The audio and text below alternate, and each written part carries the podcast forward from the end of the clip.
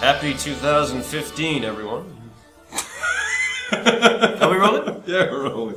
We can edit this out. Huh? So much for the kind of cold open kind of idea of just Well, talking. well, I mean, like you know, it's I might fade in from right no, about normally you, you kind of like give me a little bit of a heads up. You say like, "Hey, we're rolling. We'll be quiet for a bit," and then this time you're just like, "Hey, we're rolling. Yeah, hey, how's it going? here. Yeah, Ah, what a great start." I was going to edit this, but well, we're already we're already well past our two week schedule as well. Anyway, at this point. I suppose. I suppose. Well, I mean, it's kind of wishful thinking that we're gonna stick to that Yeah. because you know we got lives and shit, and we gotta do things. So this is the McGee and Fry's movie podcast. In case That's right. you're wondering. Yeah, we, we talk about we talk about movies um, and a few other things, toys sometimes, sometimes posters, and we review films as well. I'll be reviewing. we review films as well. It's mostly posters these days. yeah, yeah, yeah, yeah. We re- uh, but we tr- we also try to review movies. I'll be reviewing uh, Der Beit der Langet, the um, the film that's come out of Playground Productions. That's Thank dir- you for saying that. Yep, yep. Um, I'll be catching. I've been basically catching up on the best of 2014. I'll review quick reviews of Frank and the Raid 2 and new movie Seven Son with Jeff Bridges. Oh, so you finally got to see it. Yeah, A cinema finally played it. Yeah, the uh, first press screening was cancelled because the IMAX, IMAX done broke. Uh huh. Um, the second screening, I cancelled that because I went out drinking with Jonas, our friend.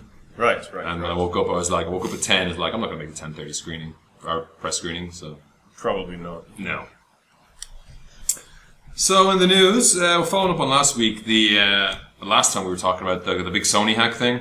Mm-hmm. It's all blowing over now, but um, Well, in the end, they released it. Uh, there was a few. They released it in select theaters, but also on uh, VOD, Yeah. which is where they've got taken in most of their money. oh yeah, so it's they've made uh, 31 million in online and video on demand services. Yeah, yeah. So It all turned out to be fucking nothing. Yeah. So that that's a combined. Which you kinda It's knew. a combined total of thirty six million for a film that cost roughly seventy five million to produce and market. I know, but just you know, the, the movie's going to become a cult classic from Mm. now on. You know, you, just just just because of all the shit that was surrounding it. It's seen it? ridiculous. No, I haven't. I know a lot of people, like more people, have seen this than you would expect with any other Franco company. Well, wasn't it one of the most pirated films? it was. It was like downloaded like, Yeah. what, a million times. or people I something? know who I didn't even know how to. I, people I knew who I didn't think knew how to pirate shit. Uh-huh. Were all tweeting and Facebooking, watching the interview. thing is though is that it's probably such a lightweight fucking film that Yeah. doesn't really have any i mean it's a it's a seth rogen comedy for Yeah. god's sake you know i mean it's And those fall into two camps: the ones with James Franco in them, and the ones without James Franco in them. And the ones with James Franco in them, you know the one with you know one with, the ones with jonah hill in them the ones with, Mm-hmm. yeah the ones with all of his friends basically yeah all the movie. yeah, um no i mean like like i said before i didn't really have any interest in watching it i was curious to watch it when all of the uh, shitstorm with sony was going on but even then you know you're watching it it's it's a curiosity Hmm. Yeah. It's not necessarily because oh my god this movie looks amazing, which was never the case. You Yeah. know, I mean, I thought the, I thought the trailers looked stupid. Yeah. Um, I'm It's not in fluff. Hmm. a I'm not in a hurry to see it. I know I'll see it eventually because eventually you, s- you see pretty much anything. But Yeah. nah, it's On not, a long, not enough, on a something. long that's, enough timeline, everyone's survivability is zero. that's right. no, but it's not something that's keeping me up at night or anything like that. Uh, but uh, yeah, if you, this is your first time listening to us and you want to drop us a line or anything, you can drop us a line at uh, podcast at mcgappenfries.com. 2015 is hard. oh, Well, I'm hungover as shit, you know, and it's like. I was going to say, how was your New Year's? Uh, Oh, it was great, great. Wife and I were in Krabi, and like uh, I didn't sleep for hours. For- Really? Yeah, days. I didn't sleep for days. It was it was horrible. You fucking loved it. I loved it. I loved it. I partied like it was 1997. I had Indian food for Christmas Day. Excellent. Um, I still have not had any turkey or roast ham this year, I haven't had any turkey or either. the last year. I haven't had any turkey either. Like not, not even a not even a soup song. no, no, no, no, no. But I Uh, suppose the last podcast I did have, uh, I think that that's the most festive I've gotten was having the fruitcake. Actually, I'm trying to get. I'm trying to think. The last time you had I've- turkey I, I- ever. I- no, I mean like I'm trying to think whether or not I actually had turkey for Christmas. I've I've been drunk so many times since Christmas that my brain is it, it stopped working a while ago. so I, I'm not entirely sure. I, It's the I- high I- energy I levels. think I think um, I think a lot of people tend to cook chicken. They tend to roast a chicken instead of turkey Fuck because that shit. well, turkey is incredibly dry. it's That's where you gotta get like it's gotta very have that nice dry. moist stuffing. Mm, you gotta get to that in there. I've never been very crazy about stuffing. Well, most stuff is crap Yes, because they usually put in too much pressure. my nan made good stuff. My dad makes great everyone- every- Your dad is stuffing. eh? stuffing. I'll stuff you into my fucking couch in a minute if you're not fucking careful. I had, a, I had a pretty okay New Year's. Oh, hostility. Hostility. Don't, don't talk about the, fam- the McNally family stuffing, motherfucker. I'll break you. Yeah, all right, all right.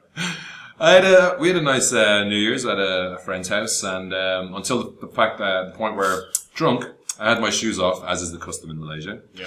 and a lady in stilettos stood on my foot. Ah, That didn't seem so bad at the time, was she was she a hot lady at, at the very least? but I don't know. Uh, I was You- drunk. You didn't care. I didn't care. My foot was. I, I mean, I didn't even no- really notice that much. It was only the following morning when I woke up and I couldn't walk. I mean, I don't like being hurt, you know, hurt by a woman. But if she's hot, then that kind of helps a little. All I was thinking about was her shoe as it went through my foot. Yeah, as, as you would. As Yeah. you would. Was it very painful? It was incredibly painful, and I couldn't walk the next two days. Oh. So I had to get some painkillers and muscle relaxants. Oh wow! So it was an actual Yeah, thing. there wasn't any fracture or like that, but my foot was completely fucked. Wow. Did she apologize at least? I can't remember who she. I don't think so. And after that, once I, I stopped uh, taking the muscle relaxants in the last few days, like I've been weaning off them because the foot's pretty good now. That's when I realized I think I bruised my ribs that night as well. I assure you, ladies and gentlemen, we will start talking about films at some point. There's a bit of a pile on at one point, and I think I fucking bruised my ribs, and I didn't notice because of the painkillers. a pile. There was a pile. A Pylon. A pylon. Yeah. There's, sh- there's some shenanigans. I There's some thought- roughhousing. I thought you were trying to tell me you had piles. There was a dog involved. There was sh- shenanigans. There was roughhousing. Mistakes were made, is what I'm saying. Okay. Well, that's what New Year's is for. Yeah, You're I- supposed I- to make mistakes. I, I, I started New Year's with the whole left side of my body completely fucked. Absolutely. That's that's the way to go. You know, it sounds like a good night. It's like the, the, the entire first five minutes of this podcast. Bringing it. Okay, we're not. This is also have to declare. This is a Back to the Future Two jokes free zone. Yes. We're not making any jokes about 2015. the future is now. Shut up. and in this future, we get Ant Man. Yes, the Ant Man trailer debuted. I think we should talk around the Ant Man trailer as well because they did do some cool little marketing gimmicks. They had the poster where it's just a tiny. little I, I ant. like the poster. Yeah. I like the poster. I, I like wasn't so mad on the ant-sized trailer. Uh, I didn't even bother with that shit. Yeah. You know, I mean, um, you, you know, I mean, like, we, I think we both feel the same way about trailers for trailers. Yeah, but this was basically they had the trailer, but it was uh, like the size of an ant in the YouTube video, so you couldn't fucking see it. Right. No, that's excellent. I'm so glad I didn't watch that. No, the, the the only I found out about it because someone on Twitter I follow posted a picture of Zoolander saying, "What is this? A trailer for ants?" it's a good movie. It's not like a joke. Did, like, yeah. Did you like the Did you like the trailer? It's very very dour. It does feel. Uh, it's a lot more serious in its in, in tone than I expected it to Yeah, be. and it's but it's also kind of uninvolving.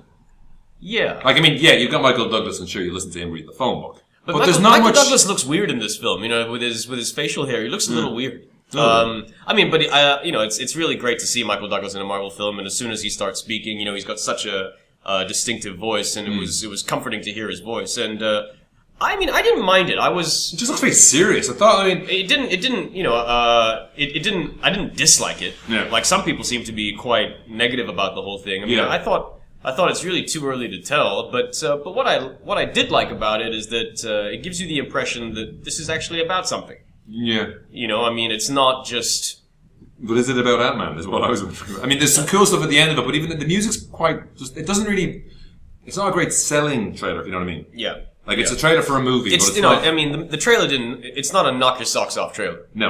Now, and there's no and there was no real wow moment in it. no. Did you see the re-edit trailer on Slash Film? Uh, no, I didn't. So somebody basically, it's the exact, almost the exact same trailer. Yeah. Up until the point where the Paul Rudd, when he says, "I want you to become Ant Man," and Paul Rudd goes, "Huh." That even that moment quite it falls a little flat. I felt. That that moment was weird because it didn't match the music. Yes, the music was all The like music, good, and it, it, was, kept it was, going. it was, it was a very serious uh, soundtrack for the trailer. So what, this So guy? when, so when the jokes happen, It's like what? it, it just, it, yeah. Because we're just seeing up until that point, you're just seeing Paul Rudd being like going to jail and shit. Yeah, yeah. It looks like you know, it looks like um, you know one of those dramas of trying to get the son out of jail. But there's that obligatory shot. It's like ev- every Marvel trailer needs to needs to have at least one shot where the leading man can show everyone how much he's been working, working out, yeah. so after he says "huh" in this re-edited trailer, uh, "Hold Tight" by Dave D. Dozy, Beaky, Mick, and Titch kicks in in this trailer. So that's from uh, it's in Death Proof. So it's a really kind of clappy, fuzzy guitar song. Yeah. And then the guy edited in title cards that say from the director of Bring It On.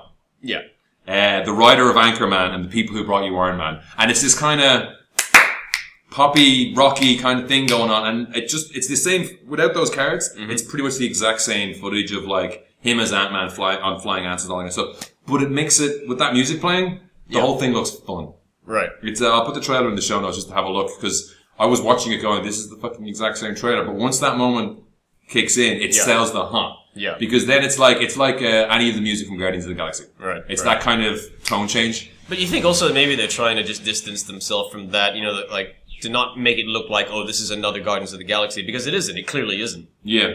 Um, but yeah, but that yeah. seems to be. I mean, uh, they've released this the is cra- just a teaser. yeah. It's just a teaser. It just I, I, from everything I heard before, I thought it was they were going the more like it's the incorrigible Ant Man they're doing. Is that incorrigible? Anyway, that fucking Marvel love their fucking. yeah. No, I I, I Adjectives. I I can't remember. But Scott Lang is like a bit of a shithead who kind Yes. of steals the Ant Man Yes. outfit. Yes. You know, Yes. they, they were going at com- and even that comic is slightly comedic as well, right? Or Mm-hmm. there's elements of comedy to it. And getting Paul Rudd, yeah. No, I mean like I found but there's no com- there's one flat joke in that. I trailer. found the. I mean, I found the trailer to be passable. You know, it Yeah. was it was fine. I, I know it didn't it didn't it didn't blow me away, but it didn't offend me either. You know, I'm still gonna see the fucking film. You're gonna buy the poster. No, But the, did we talk? If, if you Well, I- if you haven't seen the poster, it's, I mean, just- I've it's never all white. been, it says I've never Ant-Man. been a huge Ant Man fan. You know, I mean, like I, I I- like. I don't think anybody has. He's just one of those characters where you just kind of like. I mean, the main reason I was really psyched for the film was because I was really curious to see what Edgar Wright would do. yeah. you know and so now not to say that the movie looks bad but it looks like there it's the same marvel palette color palette That And- really hit me. Uh, you know it looks Pim's like lab yeah looks like like any lab from any Marvel movie, like the Bra- von Strucker's lab from the end of the event. Was it the end of Captain America Two or any underground base? You know, You know, they- I- I they're think- similar. I mean, that's tonal that, that's palette. my main gripe with the Marvel films now, with the exception of Guardians of the Galaxy. But even Guardians of the Galaxy fell into that trap a few times, where they all look like they're shot by the same guy. Yeah. you know, and I, you know, it. It's not to say that it, it makes the movie any less fun, but I do feel that, especially now, they really should make an effort to try and create films that just uh, that are not interchangeable. They need to expand the universe and the look of it as well as the feel. Yeah, yeah. and that's why we would have Edgar Wright's would have fucking. Yes, exactly right, exactly right. There's no crash zooms in this trailer at all. Is that I don't know? Was that I don't know if that Comic Con footage I had before? That's probably not going to be in it, right? It's the same Probably suit. not. Yeah, probably not. Same suit. Yeah. So probably not. They did actually announce the script credits as well. So um, It's uh, McKay and Paul Rudd. are, Get the screenplay get the by. screen, the screen, the screenwriting credit, and, And, Edgar uh, Wright and Joe Cornish get a story by credit, And, they- Wright remains uh, as executive producer. Yes, Wright remains as executive producer, which I'm sure he doesn't really. uh, but but yeah, Ant Man's coming. it is, it is, and regardless of what we say, we're still going to see it. Yeah. Um, you know, speaking of We're sticking with Marvel. uh, sticking with Marvel, I mean, since we're on on Marvel, uh, did you see the motion poster for Daredevil? I hate motion posters. I, I I hate motion posters. I did too. not see the motion I hate poster. motion posters. I did not see the motion poster. I did see the broadcast date for. Uh, Yes, for but you Daredevil. Should, you should check out the motion poster. no, I, I did. I'm just not talking about it it's a, it's we- actually quite cool. no. I've seen it. I just don't want to talk about motion posters on this show. Well, I mean, there was they debuted the mo- they debuted the motion poster, but they also uh, told you when, the, the premiere date for uh, the Daredevil Netflix series, which is they're going to be releasing all thirteen episodes simultaneously. I fucking love. So we're taking that day off, right? Um, So wait, absolutely. we, we freelanced. April tenth. We're taking that. That was what I had to actually go scurrying online to. have- I actually scurried to see confirmation on the websites because Yeah. I was thinking, well, Netflix is a US company, so that date is in Americanese, Mm-hmm, and I was thinking that's got to be the fourth of October. They can't be releasing it in April. It's fucking April. Yeah. Sweet. April tenth, Friday. Yeah. Uh, so this is the first one out of the gate before they release. Uh, I think I think Jessica Jones will probably be the next one, followed by Luke Cage. Yeah. Uh, and then and then Iron Fist. Um, It's fucking April's close. I know, I know. I'm really psyched. Daredevil is Daredevil's always been one of my uh, favorite Marvel characters, and um, It's the reason we met. it is, it is, and it's. I think it's also uh, it's an opportunity for them. Like going back to what we were saying earlier in regards to the color palette, it's an opportunity for them to move away from that. Yeah. Um, because it's it's been said that this is supposed to be a lot more gritty. Yeah. The they've used the wire as a tonal reference. Trick, watch out now. Uh, you better watch out. Yeah. Uh, Charlie Cox is playing Matt Murdock. Charlie Cox was the lead in Star Stardust. Hmm. Was that Stardust? Um, and uh, Vincent D'Onofrio is playing Kingpin. Um, I'm looking forward to that. I'm a big Vincent D'Onofrio fan. Edgar. Egger. Egger, Egger. Um, He'll always be Egger to me. no, I mean, like to me, he's he, he's just like the fucking. he- to me, he's Private Pile. Yeah. You know, he, he's probably he, he's I am in a Ah, world, of, shit. and uh, also the fucking crazy ass killer in the cell. Oh yeah. Yeah, for a while there, he was And is, just, he's, he's kind of the face of one of those. Is it one of the Law and Orders? Or is it yes, yes, Law and Order. Yeah, that's right. Special. I which can't, I one? can't remember which one. Fucking, you know, The Simpsons, I It's- think, had the best gag on that, where it was Law and Order, um, Special Elevator Unit, uh, Elevator Crimes Unit. these are their stories. Yes. Ding ding. Dun dun. But yeah, and uh, since uh, the Netflix head Ted Sarandos is also being interviewed, and he reckons it's going to take roughly a year between shows. So some will roll in as, e- as early as eight months, and others in fifteen. And Jessica Jones hasn't actually started production yet. Ah, interesting. Yeah. So they don't want to give them a rigid time timescales. And again, it's because yeah, they're- these are full seasons. They just happen to dump them all on your doorstep. They don't have the benefit of starting in August and finishing Yeah, filming yeah, in yeah. 'Cause, December, yeah, and the, it's- it's the all- season finishes in January. They it's got all- it. It's all up. in It's one. all at once. So yeah. But no, no, I'm looking forward to this. Yeah. It was uh, the first two No episodes. Oh, fucking shit you're looking forward Yeah, to no, yeah, this. no, I mean, the first two episodes were written by Drew Goddard. yeah. Uh, Drew Goddard's the guy who wrote Cloverfield. Uh, he co-wrote Cabins in the Woods. He's he's uh, writing the script for Ridley Scott's new film, The Martian. Um, and he oh, was he's oh, oh, he's writing that. Okay. Yeah. Well, it's- that's an adaptation of the book by what's his name Weir or something. I've heard that book's incredibly good. I've heard the same thing. Hmm. I haven't read it though. I haven't made He, it. uh, I mean, he was originally the, the showrunner, but then he departed, and then it was taken over by Stephen S. DeKnight, Hmm. um, who I believe was the showrunner on Spartacus. Oh. Yeah, Marvel's still dominating our headlines every week. Well, it's because they don't fucking stop. No, they don't. I, They mean, just I keep- actually, my headline is actually Marvel trying to control the conversation again, or dominate the conversation again. Um, so that was that. Other big news that popped this week was that you know, white, more whitewashing of uh, anime. Scarlett Johansson apparently is going to be cast as you the know, lead in Ghost in the Shell. you know, for some bizarre reason, I don't give a shit. Well- I, I mean, I, I actually wish there wasn't a live action version of Ghost in the Shell being done by anyone other than fucking Cameron.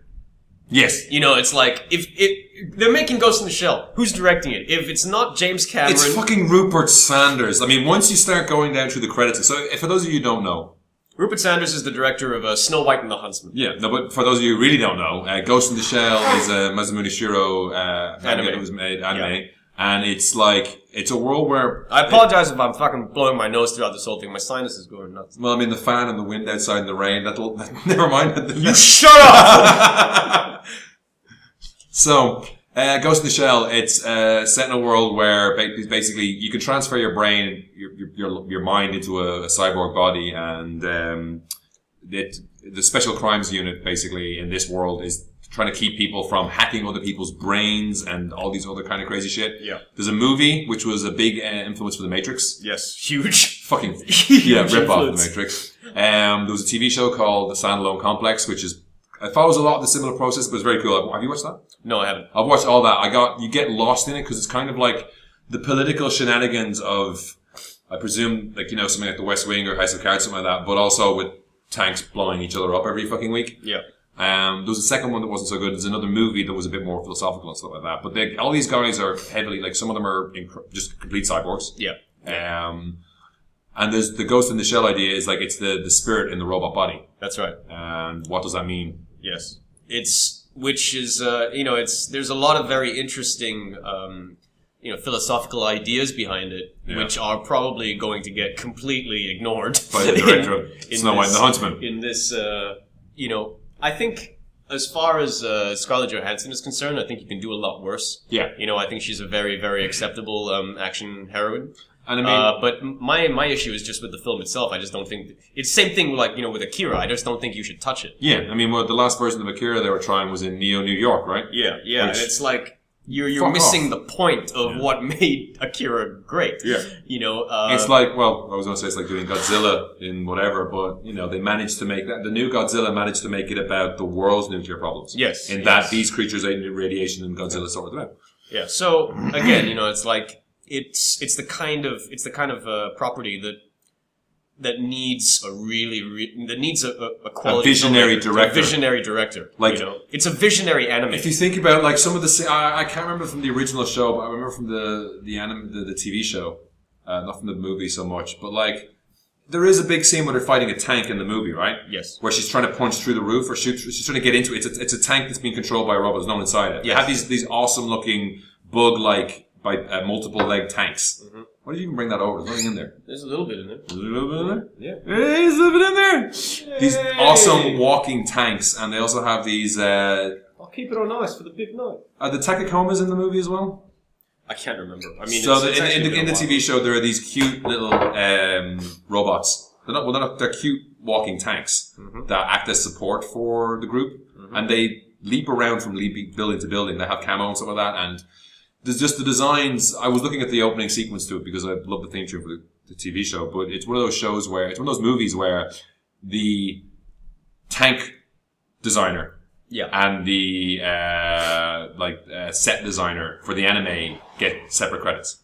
Yeah. It's not just like Yeah, they're part yeah, of the production crew. These are like visionary guys who have a very specialized look. Yes. And they'll probably fuck that up. And the more I look through the credits for the, the, the rest of the team, for the, the production team for this, I just got more and more depressed. Uh, Abby Arrod's involved. Abby Arrod's involved. He, you know, he did kickstart the X-Men, so we'll give him a pass. Yeah. But his co-producer is Stephen Paul, who produces Baby Genius movies and Ghost Rider Spirit of Vengeance. Oh, excellent. Yeah, and it's uh, from a script by Bill Wheeler, who uh, he's worked on The Cape, The what? The Cape, the TV show. Oh, right. I've never and seen The that. Hoax, which was a Richard Gere film. yeah, That's supposed to be a very good film. is it? Yeah. I haven't seen it. I knew you'd probably know more about it because you like Richard Gere. I do like Richard. No, it's uh, it was a. Uh, if I'm not mistaken, it was a Lassie Hellstrom film. Was it? Yeah. No. I, I think I could be wrong about that, but I think I think it was a La- uh, Lassie Hellstrom film, and um, it, I never saw it, but it got really good reviews. Oh, okay. It got really really good reviews. It's supposed to be very good. So wouldn't wouldn't uh, judge Mr. Wheeler just yet. Okay, but Stephen Paul seems like a douchebag. Yeah, fuck that. Baby Genius. Baby genius. I didn't realize there's like six of those movies. There's, like There's Baby- a lot. There's a yeah. lot, dude. There's a lot of those. They're, they're like fucking Scorpion Kings. They just keep making. They just keep coming. they just keep making them. I'm all about Scorpion King four.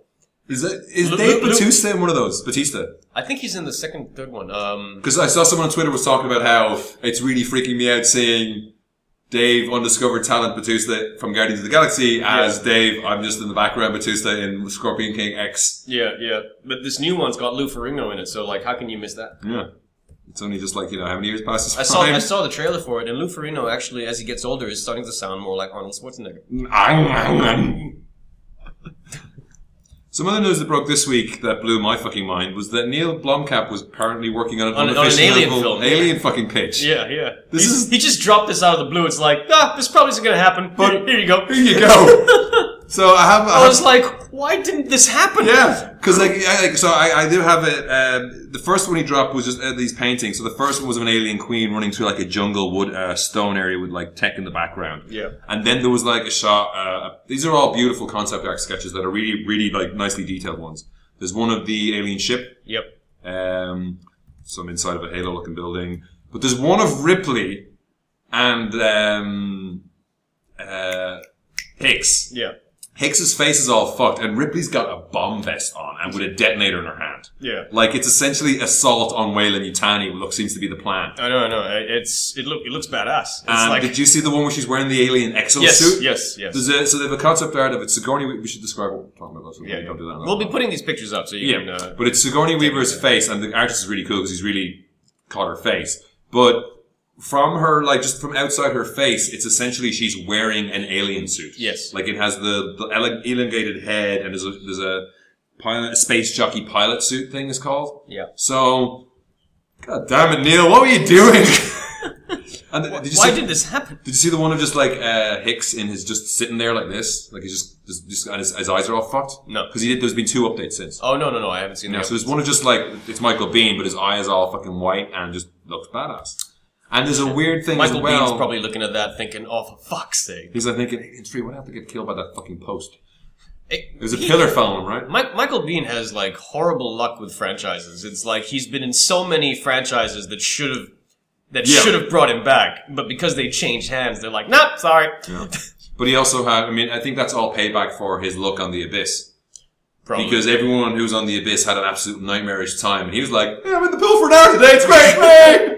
he was really good in the Abyss. yeah, but have you seen the behind the scenes stuff? Yes, yes, yes, Like yes. everyone else, like Ed Harris nearly fucking died. And Yeah. he's like, hey guys, how you doing? I'm gonna have a pool. I'm gonna be in the pool. I'm gonna be in the tank today for an hour. Mary Elizabeth uh, Master Antonio. Master Antonio, she fucking had a hissy fit. She lost it. Well, that's because Cameron made Yeah. Ed Harris drag her without an oxygen tank through the water Yeah. 16 times. She nearly drowned as There well. was this interview like She with, didn't, actually, she's not on the. She doesn't talk about it on the behind the scenes, right? no, She she just doesn't. doesn't talk to them at all. Yeah, yeah, yeah. Ed She's- Harris breaks down on, on film. Yeah, yeah, He's like, because it was on the way home that he realized he nearly died. And he Yeah, pulled yeah. over and nearly fucking had a heart attack. yeah, yeah, yeah. Started crying and shit. Yeah. No, but it was cool. Like I was listening to the you know the commentary for The Rock, you know, and and and um, Ed Harris was talking about so yeah, you know, Michael and I worked on The Abyss, and it's just one of these things where it's like. Whenever you, whenever you, whenever you, I bump into anyone, it's like you've been in a war together. You know, it's like like we went to Nam or something, Yeah. and we, we never talk about it. Yeah. It, it's it's also like like veterans, like you never talk about the war. Well, they had the T-shirts made. Life's a bitch, abyss, and then you die. Yep. Uh, but there's one, there's one thing that's it's interesting. Term- and then like uh, you know, crew members on Terminator Two, they made T-shirts saying "Terminator Three, not for me." uh, There's, we Michael, should, we, Bean, we- Michael Bean is epic in fucking The Rock. Yeah. I will not give that order. Stand. Stand fast. I will not give that order. Finishing off this Blomkamp story, though, there is an interesting thing. no, but like, wait, wait, Oh. just just go. Uh, keep going, keep, Mi- just keep Mi- talking, Michael Bean. Yeah. No, like when Mi- Michael Bay like went up because like Michael Bay knew that Ed Harris had worked with James Cameron, and this was before Michael Bay and James Cameron were friends. Like apparently they're really good friends now. Yeah. But um, like Michael Bay would go up to Ed Harris and it's like, you know, apparently uh, we, we we used up the most amount of cable for this film.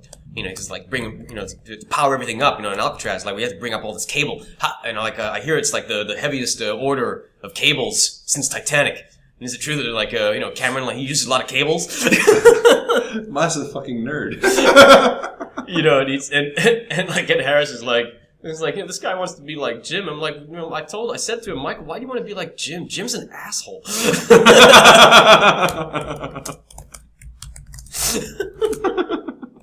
Apparently he's mellowed.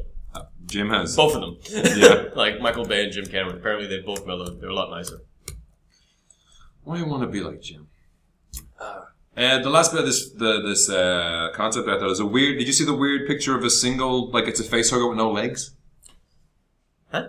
There's a thing. There's a part of the the Blomkamp alien pitch. There's a, a facehugger thingy with no real legs. It's like a snake with a mouth halfway down it.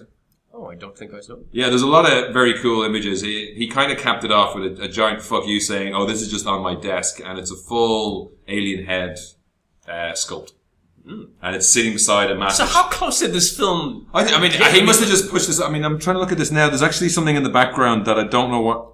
Maybe it's a mo- it could be a model from Elysium, or it could be something from something else. But there's a Master Chief uh, head beside it as well because you know, Blom- Blom- Blomkamp. I think he's just going to keep racking up movies he didn't get to make. Probably. I was always very fascinated about uh, Vincent Ward's abandoned Alien 3. Because Vincent Ward was the original director. Oh, was it the Wooden Planet one? Yeah, the Wooden Planet one. There is. They talk about it in depth in the uh, Alien Quadrilogy Blu-ray box set. um, I started. I think somebody put most of the extras on that on YouTube. They're Like yeah, two they, hours they, long. They, they are all on. Uh, I watched the making of Alien yeah, and uh, I think it's Superior Fire- Firepower is the one for aliens. Yeah, I got yeah, halfway yeah. through that when I said I need to go to bed because it's five a.m. yeah. No, the uh, the the special the documentary on Alien Three is probably the most fascinating because that was the most troubled troubled film. There's Um, a lot. There's an awful lot online as well. There's a good few websites that look like were, they were designed in 1988, but they have a lot of like storyboards. This whole idea of this wooden planet flying through space and these monks and shit like that. Yeah, I've, like, I've just they pop up every so often. Someone just says, "Look at this shit." No, no, no, no, no. Vincent Ward's idea, I mean, was crazy. It was Yeah. a crazy idea, and some of it survived. Hmm. You know, but it was just, uh, it was a really, really cool interview with him. For, for those of you who don't know, Vincent Ward is, um, he's actually, he started as a painter. He was originally a painter, and then he uh, made this film called Map of the Human Heart. Hmm. Um, and then he also directed uh, What Dreams May Come.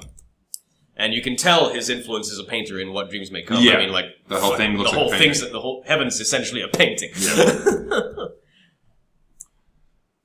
But yeah, that was the state. That was the point where Alien. It was like the weirdest franchise because it was the first two were so different from each other. yeah. and even with three, it was again more like one, Which but is- it was very different. Yeah, which is why I wanted to see. I would have There preferred. was a lot it- of Yorkshire in there. yes, a lot. that, was, that was the first thing that I noticed. And I'm watching it. It was like, There's that Why is guy it- from it's it's, it's Grim up. That's not it's Grim up north. It's the other one he's in. It's like this is room of control. That guy. yeah, yeah.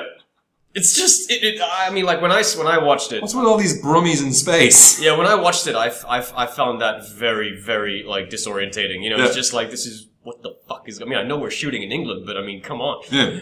But a- at that point, it still could have been like every movie could have been anything. Yeah. Whereas now, And then it's- suddenly Charles Dutton shows up. You know, the, the bald black guy. You know, Oh, he, yeah. he was like the only American in there. And even fucking, even fucking the eye from Whittle and I. Paul, even Paul McGann was in that film. was he? Oh yeah, he was. He, was he- the nut. He was the nut. He gets He was- hired relatively early, right? Yeah, yeah. No, Wow. but but even in the uh, in the Ah. Even Alien fucking Three, Tywin Lannister himself, fucking Charles Dance is in that. yeah, yeah, he's uh, the love interest. Yeah. But it was really f- He's a rapist love interest, they- right? yeah, they were they were they were interviewing Paul McGann, and Paul McGann was like just like basically saying like the role that I said yes to is not the role that's in the film. You know, it's like you're playing a nutcase. You know, you you know, you and the alien team up and go kill go kill Ripley. I'm like, fantastic! I'll take the part. but that's not quite what happened. oh. But after Resurrection, I think now it's just aliens. Like you just get, and you know what you're getting. With an now it's alien all movie. just team ups. You know, Yeah. it's become it's become like a you know it's become like a team up franchise. Yeah, but that again, this this the Blomkamp thing of let, let's go fuck up Whale and Utani and there'll be all sorts of weird That's aliens. genius. Sounds great. Fuck. Fucking fox. Fuck. It deserves a moment of silence, Yeah. doesn't it? a moment of silence for aliens. For the alien that was Five. Hmm. the alien that never happened. Yeah. No, he just had to go do fucking Elysium instead. yes. I still, it's not that I don't bad. mind that movie. No, it's not bad at all. When I mean, what's good about that movie is really good. and he still has that design thing. Yes. Like his, des- like his world his world building is, Yeah. is pretty amazing. It's like it's like um, when Ridley Scott did Blade Runner. he was- It's the work of Sid Mead. I mean, he, I don't know. Yes. He has a, a gu- a team of guys working for him, and you can see that brutalist kind of like the, the the the jets in those things. They don't fly gracefully through the air. They beat the air out of the way. yes. Um, I love his. This, I mean, even even the fact I, I love the fact that Chappie. Hey, Hey. I love the fact that Chappie has you know I'm really I'm really looking forward to Chappie. Chappie looks awesome. I'm just I'm trying to figure out how the fuck um, the Anford work out on that because it's Ninja and the blonde chick from the Anford Yes. who are nuts anyway, and they're talking to a robot version of what's his name, uh, uh fuck. the voice actor he's- Johnny number five. What? No, No, no, no. The, the, the guy who plays Vickers, the actor guy. Oh, uh Charlton Copley. Charlotte Copley, because Charlotte Copley's doing the voice. And I Yes, don't know yes, if yes. They, they did some suit work with him on site either, but it's also it's just it's again it's part of the Blomkamp verse. yes. You know what I mean? It very much looks like it's just you know um, District 13 is happening over there, Yeah. and Elysium's just over there. Yeah, it's like the science fiction, you know, VOS VOSQ universe. Yeah. by the tech. yeah. On to Star Wars news, um, and to tie in with my review of the Raid Two later. Uh, it's been released this. It's been come out this week that Three actors Uh, three in the actors Raid, 2 are going to be in the new Star Wars film, including the lead. Yes. Uh, good luck. Uh, excuse me. These are Ju- uh, Indonesian names. Uh, Iko Uwais, who plays Rama, Yayan Rohian, played Mad Dog, on, Mad Dog in uh, the Raid, and Picasso on the Raid Two, and Chijib Arif Rahman, who plays the assassin from the Raid Two. That's actually just credited as the assassin. Yes. Now, Iko Uwais is amazing. Yes. the the speed of the fights in the raid 2 it looks like it's been sped up it looks like the cartoon cops but there's and there's an awful lot of long shots in the raid 2 that are just like fucking amazing uh, the guy Yayan Ruhian is you could totally this guy plays Mad Dog and uh, this guy Picasso in the second one and he's a he's a, an assassin who dresses like a bum like he's got long hair down to his shoulders like that's completely mad hair and he just like wears a uh, donkey jacket and fucking like everything just does he looks like a hobo I've seen pictures. yeah. And Chajit Arif Rahman, he has, if you see from the Raid trailer, there's a moment where uh, Iko Rice and him, they square up against each other in the kitchen. They've got their hands out in like a fighting stance for Yeah. the, what's it called against that? Yep. And they kind of, they shuffle their feet until they're within striking distance of each other. Yeah. That fight goes on for about 10 minutes and he has curved, they're like the blades Riddick uses, but smaller. Yes. I'll get to the, the review later, but there's an awful lot of slashing of veins and arteries in that movie. Like a ridiculous. A, ri- I hadn't realized how much I haven't been seeing. Blood vessels being sliced open in horrifying ways until it was about three quarters way through the raid two, and there was still a lot more to come. Shit. Who's not in it is the baseball. There's a baseball assassin in this, a baseball bat assassin who beats up about 16 guys with his baseball bat. And the whole time I was watching that, I was saying like, if that was a lightsaber, this would be insane. Well, it'd be cool. It'll show that there's going to be some cool like, fucking Yeah. That's what it needs. You're damn skippy. Um, but yeah, I mean, again, I'll get to the raid later, but this sounds good. I mean, if these three guys are just like, if one's a Jedi and two Sith and they square off, that will look amazing. Cool. Yeah. Do you have any news, or am I just swinging it from this point onwards? No, it's a little bit. Uh, there's uh, some casting news for no, because seriously, there hasn't been a whole lot. I know, I'm just checking. you were looking blank earlier. No, no. Uh, there's uh, casting news for Deadpool. Oh, yeah? Uh, they've added two new cast members: T.J. Miller, who was the comic relief in Transformers Four, the guy who got burned to a cinder. Huh? Uh, he's also uh, T.J. Miller. Uh, he's also a regular on the uh, on the show Silicon Valley, Oh, okay. and uh, he's one of the voices in How to Train Your Dragon Two. He was also um, the stoner Fred in Big Hero Six. Oh, he's pretty good. Yeah, so he's been cast in the film. So Have you seen T- Big Hero 6? no, I haven't seen it yet. That's the first Marvel superhero movie you haven't seen opening day. That's right. and uh, and uh, they also cast this other guy, Ed Screen, uh, who I'm not too familiar with, but he was um, uh, he was uh, Daenerys Tarta- uh, Targaryen's uh, boyfriend in um, in uh, season four. No, in season I can't remember the season in Game of Thrones. Oh, Daenerys Targaryens. Yeah, Oh, okay. but that's the only thing I've seen him in. He was Uh, the he was the roguish guy, yeah, yeah, the roguish captain guy who got recast between seasons. yes. Yes, yes. that first guy must be like that. I can't remember what that first guy went off to do now. I remember looking it up before because that first guy had that real shit-eating grin that Yeah. worked. The second guy, I don't think it works quite as much. Yeah, yeah. But yeah, cool. Uh, other news is that uh, Michael. I'm very Keaton- happy that that movie's finally happening. Yes, and we'll get to more Deadpool later because there's, some- there's well, let's talk about it now. Did you see the trailer for the gold, the, the woman in gold? Yes, with Helen Mirren. with, and with Ryan Helen Mirren. So it's Deadpool and the Queen reenact Philomena. It looks a little bit like that. Yeah, You know, it looks it looks like they're going for the uh, that that My Week in Maryland Oscar Yeah. Oscar, Oscar Bates. But it's well, just- it's My Week in Maryland. The, the- it's the your your week in Maryland My my week, my, week- my week in Maryland. My week in Maryland. with Maryland. Have you been to Maryland? It's a beautiful place. Have you been in Maryland? She's a beautiful place. Uh, but it's the same director, Simon Curtis. Yes, yes, uh, yeah, and but it does. I just I don't. I never thought I would see Ryan Reynolds and Helen Mirren on the screen together. I know, I know. it's That's a- really weird. it's a weird team up, yeah, but um, it looks it, you know it looks it you know it looks like the kind of movie that fifty year olds will love. yeah. I mean, it, it very much looks like if you've seen Philomena, it very much like that. It's like a young guy and an old woman who have a they've got to on you know right or wrong, and they've got to do a road journey, and it's a they'll, they'll grow to love each other over it. And this time, they're going to take on the Austrian government. That's right. That did actually look pretty good. I yeah, I mean it's you know it, it's Helen Mirren don't do shit often. it's hard to it's hard not to want to go see a, a Helen Mirren movie you know, Yeah. because you know she's just you know, she's just you know so awesome. Yeah. Um, and uh, Michael Keaton is also um, That's the making, other casting news, yeah. making making use of uh, His Birdman his, cachet. his his Birdman momentum. He's probably gonna. I mean, I don't want to jinx anything, but I mean, he's a shoo in for a, for a Well, the, nomination. you know, the Oscar, all the uh, all, all the Oscar Academy listens to this podcast, so you should make the jinx. Oh yeah, yeah, yeah. No, but I, it's just so fun because I remember when the first trailer for Birdman came out, and um, s- I think I told you about this. And some guy on on the talkback said like nothing would make me happier than to see Michael Keaton on collecting the Best Actor Oscar in in in fe- next February or whenever, Yeah. whenever it is. And this guy replied, "Nothing really." Not even like you know personal accomplishment. and I was just that's amazing. You're wasting so much of your time looking at comments. There's something else as well about apparently the financiers behind this are having a big fight behind Birdman. oh really? There's one someone who invested with one company and they had a deal with the CEO, and that CEO left, and the board are like disavowing any knowledge of this deal. Right. So there's multiple uh, court cases going on regarding a big chunk of the profits from this film. Oh. Well, Michael Keaton is uh he's been he's in talks to join the cast of Kong Skull Island. Yeah. Um which is it's you know, I mean uh, they've already cast Tom Hiddleston and J.K. Simmons. So that's a That's already that's a that's a, home run. that's a trio of very good That's actors. first right base and there. second base sorted. Tom Hiddleston, J.K. Simmons, and Michael Keaton in a in a King Kong prequel. Yeah. I'm fucking there. It was originally supposed to be directed by Neil Marshall. Oh, was Uh, it? Yeah, but that didn't happen. So Yeah. now it's being directed by Jordan Vonk Roberts. Yeah.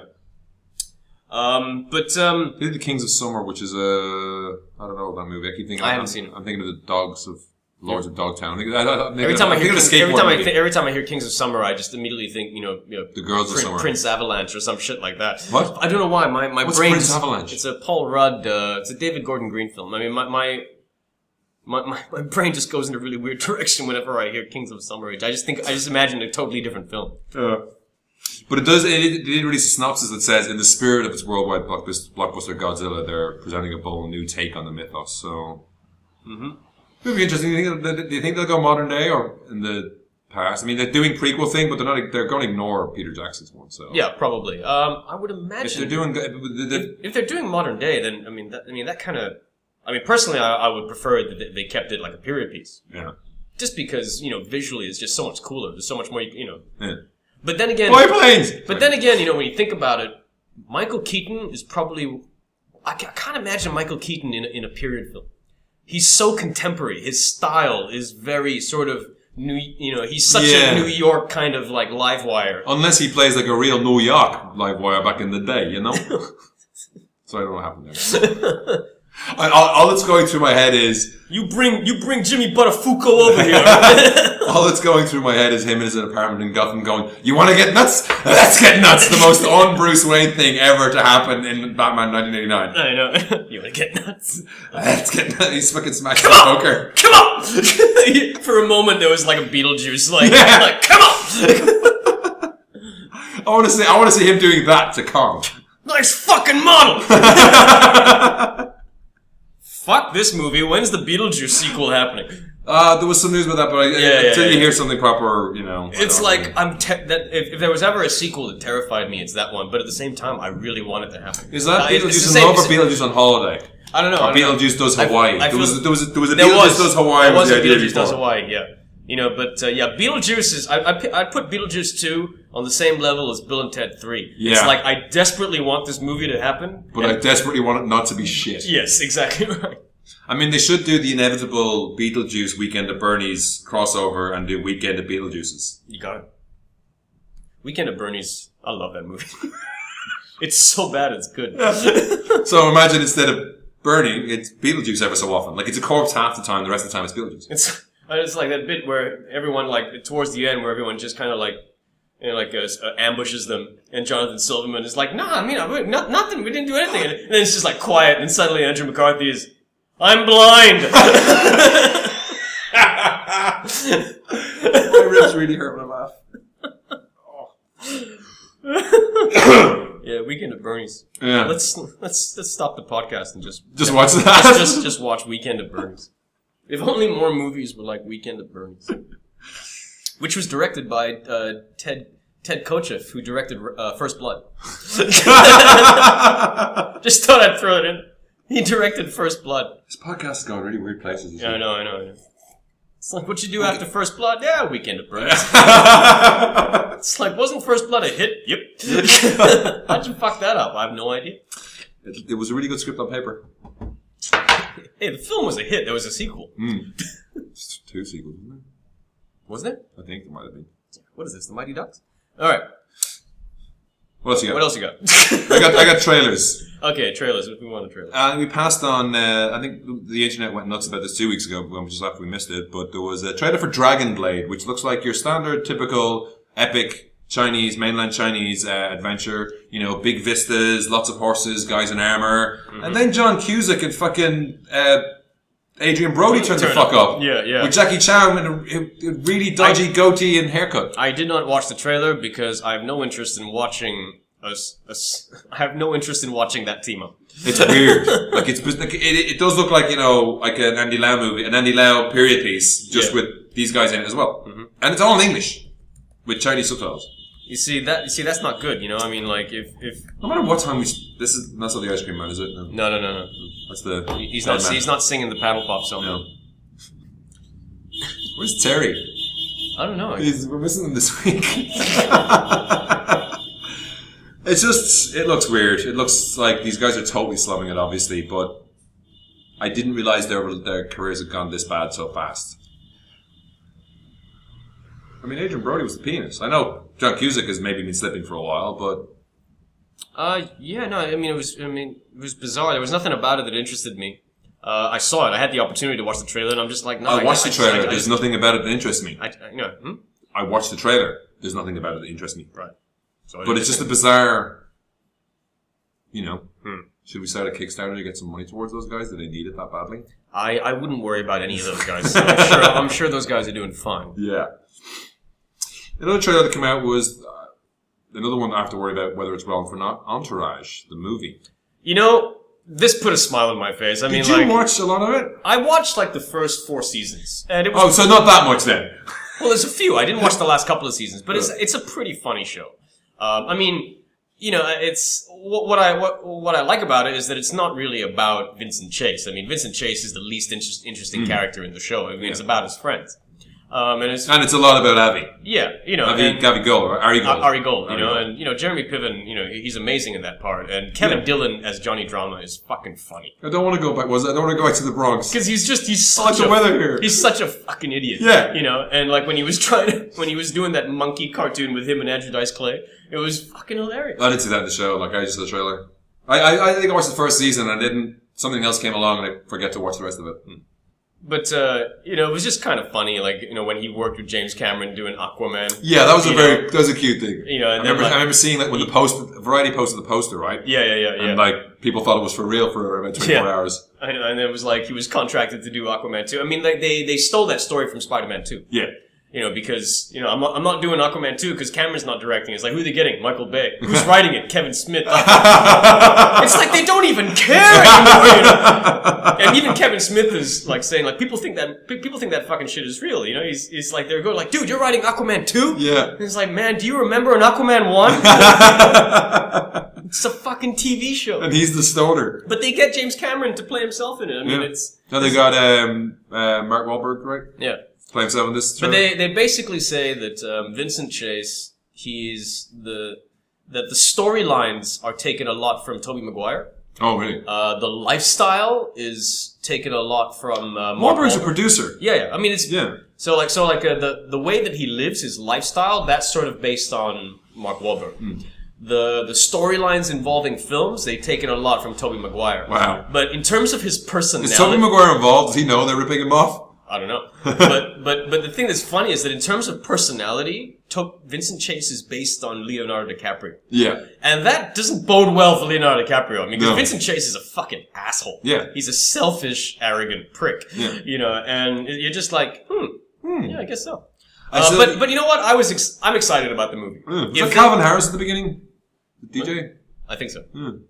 Yeah, I mean, I, I- I looked at it, but I just thought, is this even relevant anymore? I mean, how long ago was that show? It just feels like the pop culture has moved on a lot. It has, it has. I mean, it's not as big as it was, but at least it's happening relatively soon. Like, when did it finish?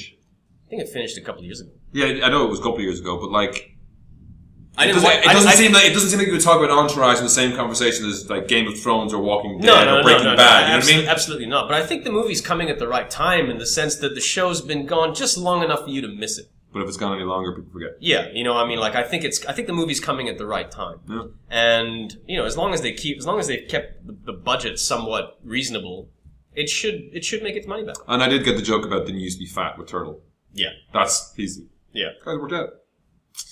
Another trailer that dropped uh, a while ago over the Christmas period, uh, Good Kill. Did you see this? Yes, I saw this. Did I you saw see the this. poster for this? Yes, very cool. The poster is awesome. It's like an Ollie Moss style uh, post. It's just red Ethan, background. Ethan Hawke is just having he's he's on a roll. I He's mean, making the best choices imaginable. it's like he's really making really good films. So this is an Andrew. Uh, this is uh, directed, written and directed by Andrew Nichol, The, the, the director of Gattaca and Lord of War. and the writer of the Truman Show. Yep. He also directed The Host, but we won't go into that. Yeah, I looked at that on his IMDb. What was the host again? That was a paycheck. But this is all about the drone pilots, and it is literally. I mean, I remember reading. I mean, maybe it's based upon the same article because you know sometimes a story is based on an article. Yeah, yeah, there was an article about like the drone pilots are literally sitting in a shipping container Yeah. on an airfield, and this has a shipping container on an airfield. yeah. And it's Ethan Hawke, uh, Bruce Greenwood's his commander, January Jones's wife, Zoe Kravitz's uh, Kravitz is a similar. They fly drones. Yeah, they fly drones. And they look, And this is this is a guy who who has seen combat. He was a he was a fighter pilot. He fought in Iraq, and um, and now basically everything is done you know, Oh, like yeah. thousands of miles. You're, you're killing people while you're thousands of miles away, and it's starting to play on his consciousness. Um, conscience, Hmm. Conscience. conscience. Sorry. Anne's conscience. No, Anne's consciousness though, because there, there has been. The, I distinctly remember a couple of years ago reading an article about this when it started really getting to prominence about prominence about how many drone strikes were going on and stuff. Yeah, well, I mean, a lot of, And these, a even lot though- of these people, like, they're, they're recruited from the malls because they're recruited because they're gamers. Mm, that's a little bit of it, but there's also there's a point of the point of this article about two two three years ago was that this even though you know it's on a screen and all that kind of stuff, it's not a video game. Hmm. Yeah. and it does have an emotional toll on these people after a while, where eventually they finally like you know there's a very there's a very clear shot in it of they're given the go because what the, the drones do is paint the target with laser so that the missile strike comes from the plane. Yeah. 'Cause the drones just have no armament or whatever. They're Yeah. too lightly uh, Yeah. they're too lightly uh, equipped. Something happens in the trailer. And some kids wander into shop. Now, th- but this is this has happened, and you you know the U.S. government now, if there is a drone strike out somewhere, I mean they classify uh, enemy combatants as the people who got killed. yeah. There's been point there's, there has been recorded incidents of people under the age of 18, 16 who have been like kids basically who have been classified as enemy combatants, and they're not, their age is not mentioned in the reports because they're covering up their shit. Yeah. And that does have a toll on these guys because the cameras have such a quality; they can see this shit happening. Yeah. Yeah. Yeah. So I've heard this again. It's I don't know. There was no based on a true story or anything like that kind of thing on it, but it does look, as I said from this article, it it hits a lot of those beats. Yes. I mean, like, uh, it played in a, quite a few film festivals, and the reviews that came out of the festivals suggest that the, that the concept is, is, is, uh, better than the actual execution. Oh really? Um, I mean, there, there are mixed reviews. Like some of the reviews are really good. Yeah. Um, and there's no bad reviews. It's just that the, the reviews that are not glowing essentially say that, you know, that the thing about Andrew Nichol is that he's a great idea guy, but he doesn't always know how to execute his ideas. I mean, There's no stick the landing. you know, it's like, uh, I mean, I think Gattaca is one of the best science fiction films ever. You know, it's an amazing film, and There's no um, car and chase. and his script for uh, the Truman Show Oh. is is a great great script. Have you like read it, or are you just going off the movie? just going off the movie. Um, and uh, you know, and, and I and I'm a big fan of Lord of War. I mean, I, I I can't, I don't know why that movie didn't do well. That's the Nicolas Cage one, right? Nicolas Cage and Ethan Hawke. You know, Yeah. it's it's a really really good film. I mean, the opening credit sequence is one of the best opening credit sequences I've ever seen, which shows you the the journey of a bullet from when it's made to when it gets fired. And people say I talk fast. Yeah. it's really really good. Andrew Uh, but Nicholas yeah, gets, but he yes, really I- gets but- you going. But, But looks yes, I, really but good. yes, I have seen the trailer. There's a beautiful shot of an F-16 skimming the sand, which I don't know whether it's a, a dream sequence or whatever, but Mm-hmm. it just looks cool. Um, in another kind of, another trailer that is just like more a giving away your own plot, and b why are this cast in this movie the Lazarus effect? Yes, I was just about to mention that. It's uh, yeah, It's and- got Evan Peters, who was Quicksilver in the recent X-Men movie. yep. It's It's got, got, uh, uh, Olivia Wilde. It's If you look at the, uh, it's got Donald Glover. If you get- look at the IMDb page, it says like cast ranked by the IMDb star meter, Mm-hmm. and Evan Peters doesn't even have a character name, but he's top. with Olivia Wilde second. Right. I disagree with that summation. I, I, I would disagree with that as well. Yeah. Um, Mark Duplass is a big indie star as well, right? Yes, yes. And then Donald Glover is like, okay, fair enough, Community's over, right? Yeah. But But didn't Donald Glover leave Community before it finished? I don't know. I never. I I stopped at the season after Dan when Dan Hammond left, and I never got back into it to see how it ended when he came back. Right, right. I think they finished, right? Uh, no, aren't they continuing on Amazon? Uh, Something like that. Yeah, yeah. Like uh, it, What? Like It's they, like the they sh- work. They work there now. the show just won't fucking die. It No. just, just keeps coming back. but the, I I- I saw one or two episodes of the Dan Hammond the show, and it was just Something was missing. it was a micrometer off. It was like weird. It was like Planet of the Body Snatchers. It's like there's something off here.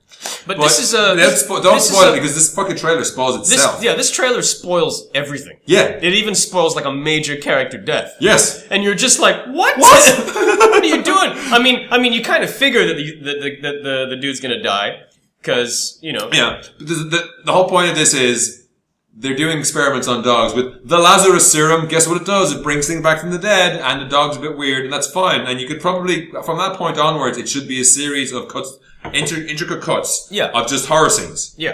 But instead, they show you one character killing another character, and fucking what? Yeah, I mean, basically, it tells you the entire. I mean, if there's anything left that they haven't showed, I, I'd really like to know what it is. Yeah. And and the thing is, I don't understand why they did it because the movie doesn't look bad. Hmm. It does. I mean, it's, It you looks know, it's- inspired. it looks it looks it's from the fucking producers of Insidious and Paranormal Activity, so you know what you're gonna get. Yeah, jump scares galore. Yeah. So in as far as as far as schlock horror goes, it doesn't look bad at all. Unless it turns into a romantic comedy in the third act. It- which you you know Yeah, okay. could do, could, do, you know you never maybe maybe dead character in the never in the know. closet gets together Never with know. dead character who's still alive who you know. know. Uh, there you go. I mean, it, I I feel I feel like we shouldn't spoil it in case someone doesn't see it and sees the movie. Yeah. But like, When was the last time you went to see a movie without watching any publicity material?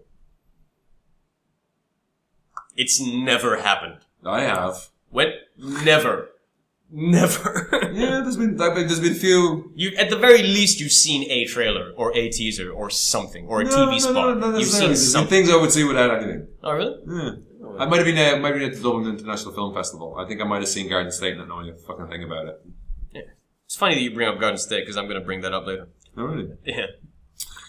Any more trailers from you? Uh nah. Yeah, because we recorded this live. I don't prepare. I'm not cutting it out. Cool stuff. You got any cool stuff this week? I got some cool stuff. Have you got Oh. a poster? No, no. This, this is uh, if you go to uh, shocktoys.com, Shock toys. shop, S H I O K. Oh, this is a local thing. It's a local thing. I don't even know what that means. It's but I know not it's a a, local it- word. Oh. it's not a local cool thing, but it's a local store. All right. Uh, the the actual store itself is in uh, is- is that is in Cine Leisure in the Curve. Okay. Um, but you can is that where we picked up your Batman? yes, might have been. Can't remember. I remember. It Popping might in there. It might have been. I can't remember. It was so Anywho. long. but uh, but if you don't want to go over there, you can order this stuff from their homepage. Yeah. Um, and if you're one of our two listeners in the US or this- in Singapore, good luck. Well, I mean, anything that's anything that's here, like you, you can easily get this stuff in the states. It's no Okay. problem. So what is it? Um, this is, you know, you, you know, like uh, it's the dancing group, but it's uh, it, it doesn't dance. Right. But um, So it's not the dancing group. it's the it's the li- it's the little Groot in his pot, and it comes with um, interchangeable. You can you can change the limbs. It's fully posable. It doesn't actually dance, but it is the most accurate looking little Screen Groot. accurate, yeah. Um, is this the official Marvel one or? It's by Hot Toys. Oh, okay. And it's is that the is that the official official one? Because there's there's multiple versions. There's right? multiple versions. There is a dancing. There is a dancing version that's coming up, but um, That's that- still not out, is it? Is that still not out? It's not. It's not out yet. No. Uh, but this is by this is by Hot Toys. Has any of your pre-order shit arrived yet? No. And thank God. it's thank God, because that's going to hit me like a ton of bricks. There's, there's a lot of money. That's gonna hit your wallet like it's on a yeah, race. yeah, yeah. Uh, but uh, this is very affordable. It's 128 ringgit, No. um, and it looks it looks very cool. I mean, it is the you know you can you can pose it to look like he's in the middle of a dance. Does it have interchangeable heads, or are you just smiling the whole time? Uh, it doesn't have interchangeable heads, but it has interchangeable limbs, and, and it's fully posable. Cool. So there's that. Also, just going into posters, Um, there's this um, website called scuzzles.com. And um, Scuzzles. How do you scuzzles.com. spell that for our listeners back home? Uh, S K U Z Z L E S dot com. Um, a lot of their posters are sold out, but some of them are still available, and their posters are very, very, very cool. Uh-huh. Uh, my personal favorite is this one of uh, for Bloodsport. I'm already in love with the Teen Wolf one. Yeah, the Teen Wolf. There's the, the Teen Wolf one and the Bloodsport one. Is, So these are these are these are painted artifacts. These are painted pic- posters. Um, the Teen Wolf one looks like the poster. It's got him smiling and looking in like it's got the van with Styles and well Styles is even driving, even right? even the tagline is the same as the the the original. yeah. But it's I'm trying to think what there's someone else that does a style like this. Um, oh that War Games one was good. It's not Ollie Moss. Someone else that does something like this style, right? Well, Killian Eng also does. Uh, Toxic Crusaders. Holy shit, that looks awesome. I know Uh, this is by Tom Whalen. So the Tom Whalen one is very poppy art. Yes. Uh, there's also another. Piece. I actually, I'm in love with that squiggle in the corner. That's amazing. That's our new website design, by the way. cool. And uh, Killian, Oh my god, I love that. what this one? The Stargate one. Yeah, I know. Really this, good. This is by Killian Eng. Killian Eng is also another artist that's very very cool. He does a lot of cool stuff. That's nice. Yeah. So yeah, if you like if you like posters, I highly recommend this site. They recently released this Rocky Four one that I wanted, but it's sold out in minutes. What is, what is that style? It's not like that kind of. It's like it, there's some flat colors on it. Oh my god, that's amazing. Yeah. So that that has got even Drago as like Mount Rushmore with a a, With- a, a burning fucking hammer and sickle in the sky, and Rocky hiking up the hill towards it. Yeah, yeah. But does that, you know what I mean? The colors are flat. I mean, it's not the design is not flat, but the colors are very flat. I don't know what this, this, I didn't go to art school. What do you call that? Posters. I'll post some of these on the site and a link on the show notes so you can have a look there. yeah. Uh, some other cool stuff that's, yeah, I was looking at that one. I didn't see that. It's very fucking cool. The actual, the, is that a face with the, the a face, windows, yeah, those yeah, windows? yeah. The Amityville windows. Again, for those of you listening at home, it's an Amityville poster, but those famous um, quarter circle windows are the eyes of someone's face. So like If this wasn't sold out, I'd get this right now. Killer Klansman in his case. So yeah, that, that's my cool stuff. yeah, great, great, great, great radio. You got to describe what you're talking about. Oh yeah, well we'll, we'll be posting all this stuff up. Yeah, I know, but still, they, people might be on the bus. They don't know if you can home and forget later. Right. Um, hey Dave, you're on the bus. Um, the very cool thing that popped up this week is that uh, at the end of end of January, beginning of February, um, Leica, who make Coraline, the Box Trolls, and Paranormal, They're having an auction. they're Yes. having an auction. Yeah. So they'll be auctioning off some of their maquettes. 250 puppets, props, models, and other art pieces up for, grab, for grabs.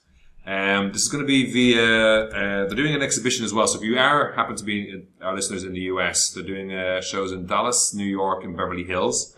And it'll be Heritage Auctions website has the, the details on the actual auction itself.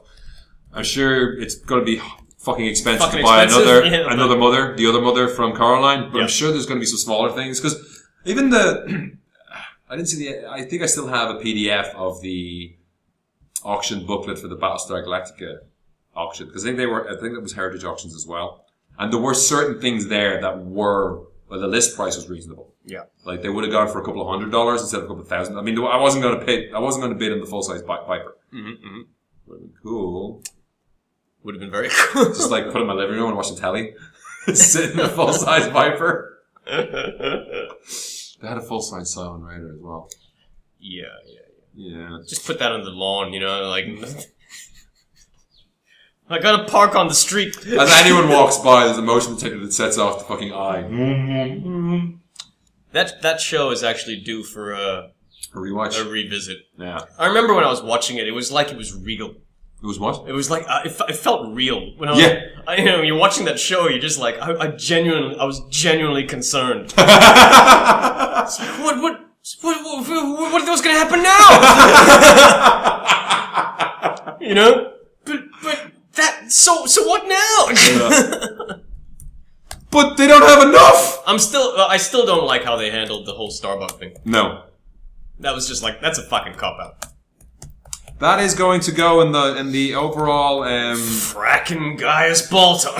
in the overall uh, you know look back of history. That is part of the whole I need to get my, TV writers when you pitch. I mean, this is why studios now ask, "Have you got an ending?" I need to get my fucking Colonel Ty autograph thing s- framed. I, you know, I got, you know, I got this right. I, I got, I got like a Colonel, I got a Colonel, uh, a- a signed, au- signed, au- a signed picture of Colonel Ty, and it's just to Gavin. Frack 'em all. awesome.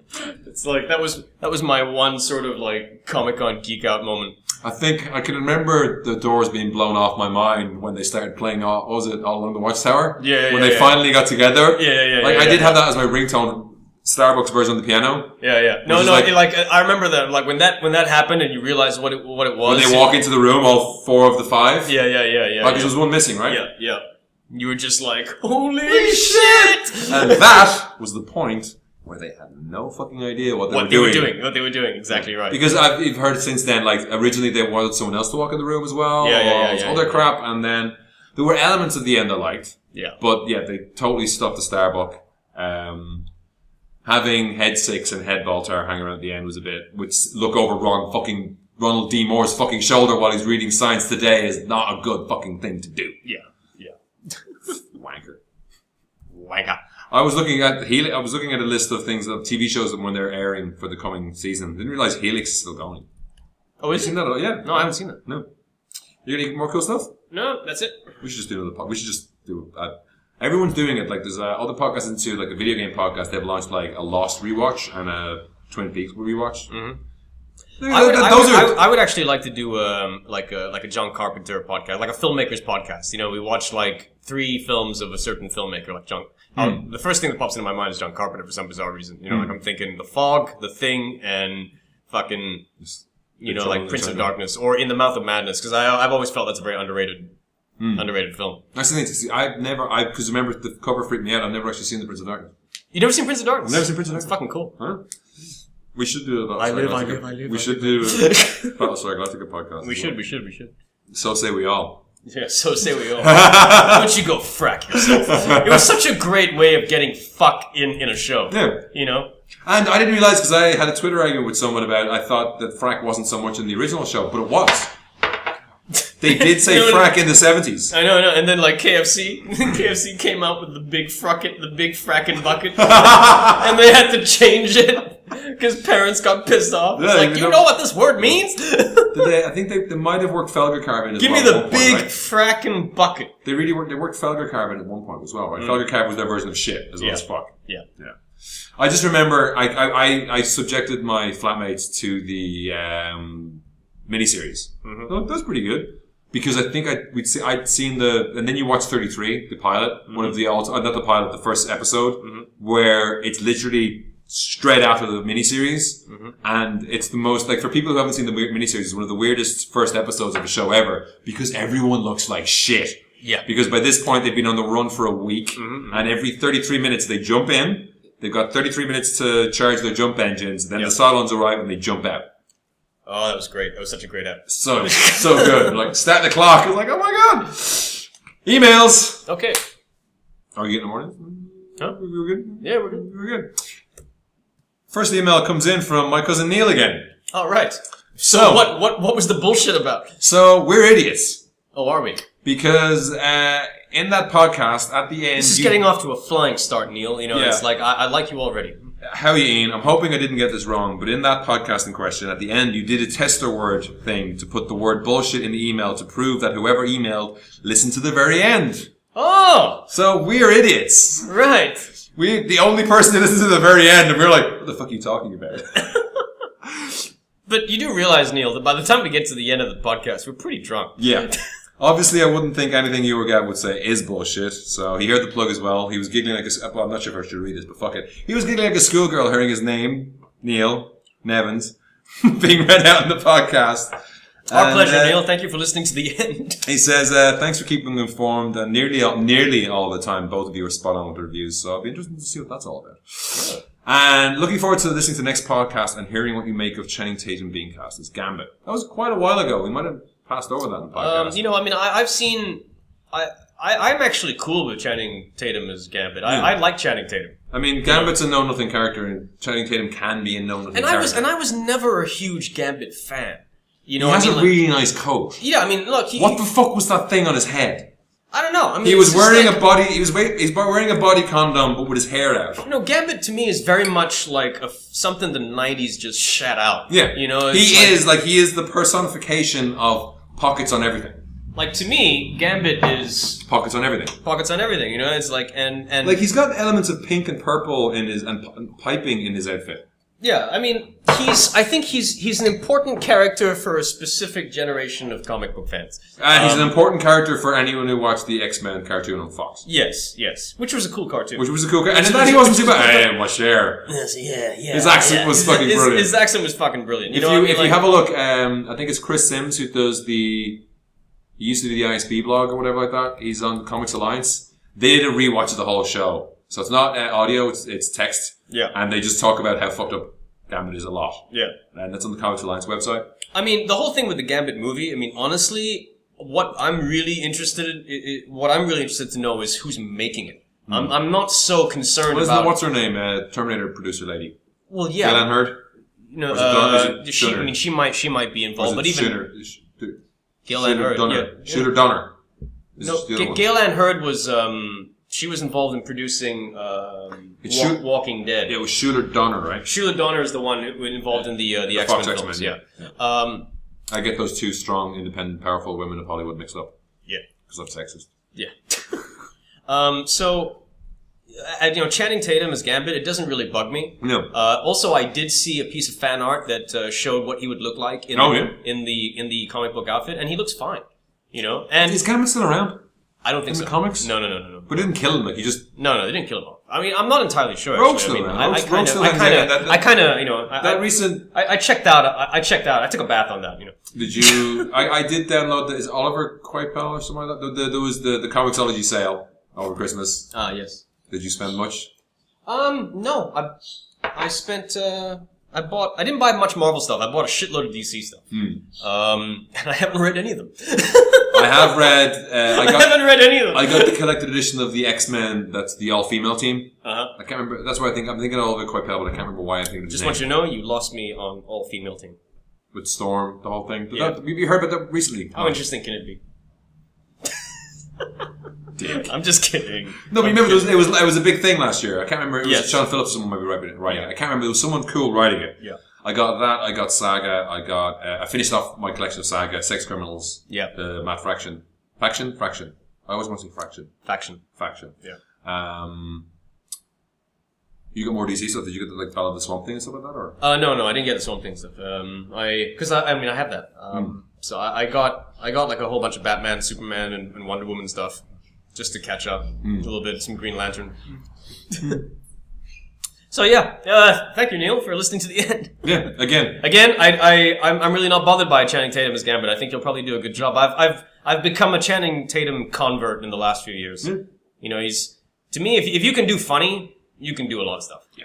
And, uh, and he's really good in this film called uh, A Guide to Recognizing Your Saints. oh yeah, I heard about Yeah, that. he's really good in that. And uh, I haven't seen Fox, Fox, Foxcatcher, but No. he's supposed to be amazing in that. Yeah, and it's a complete departure from what he normally does. Yeah, yeah.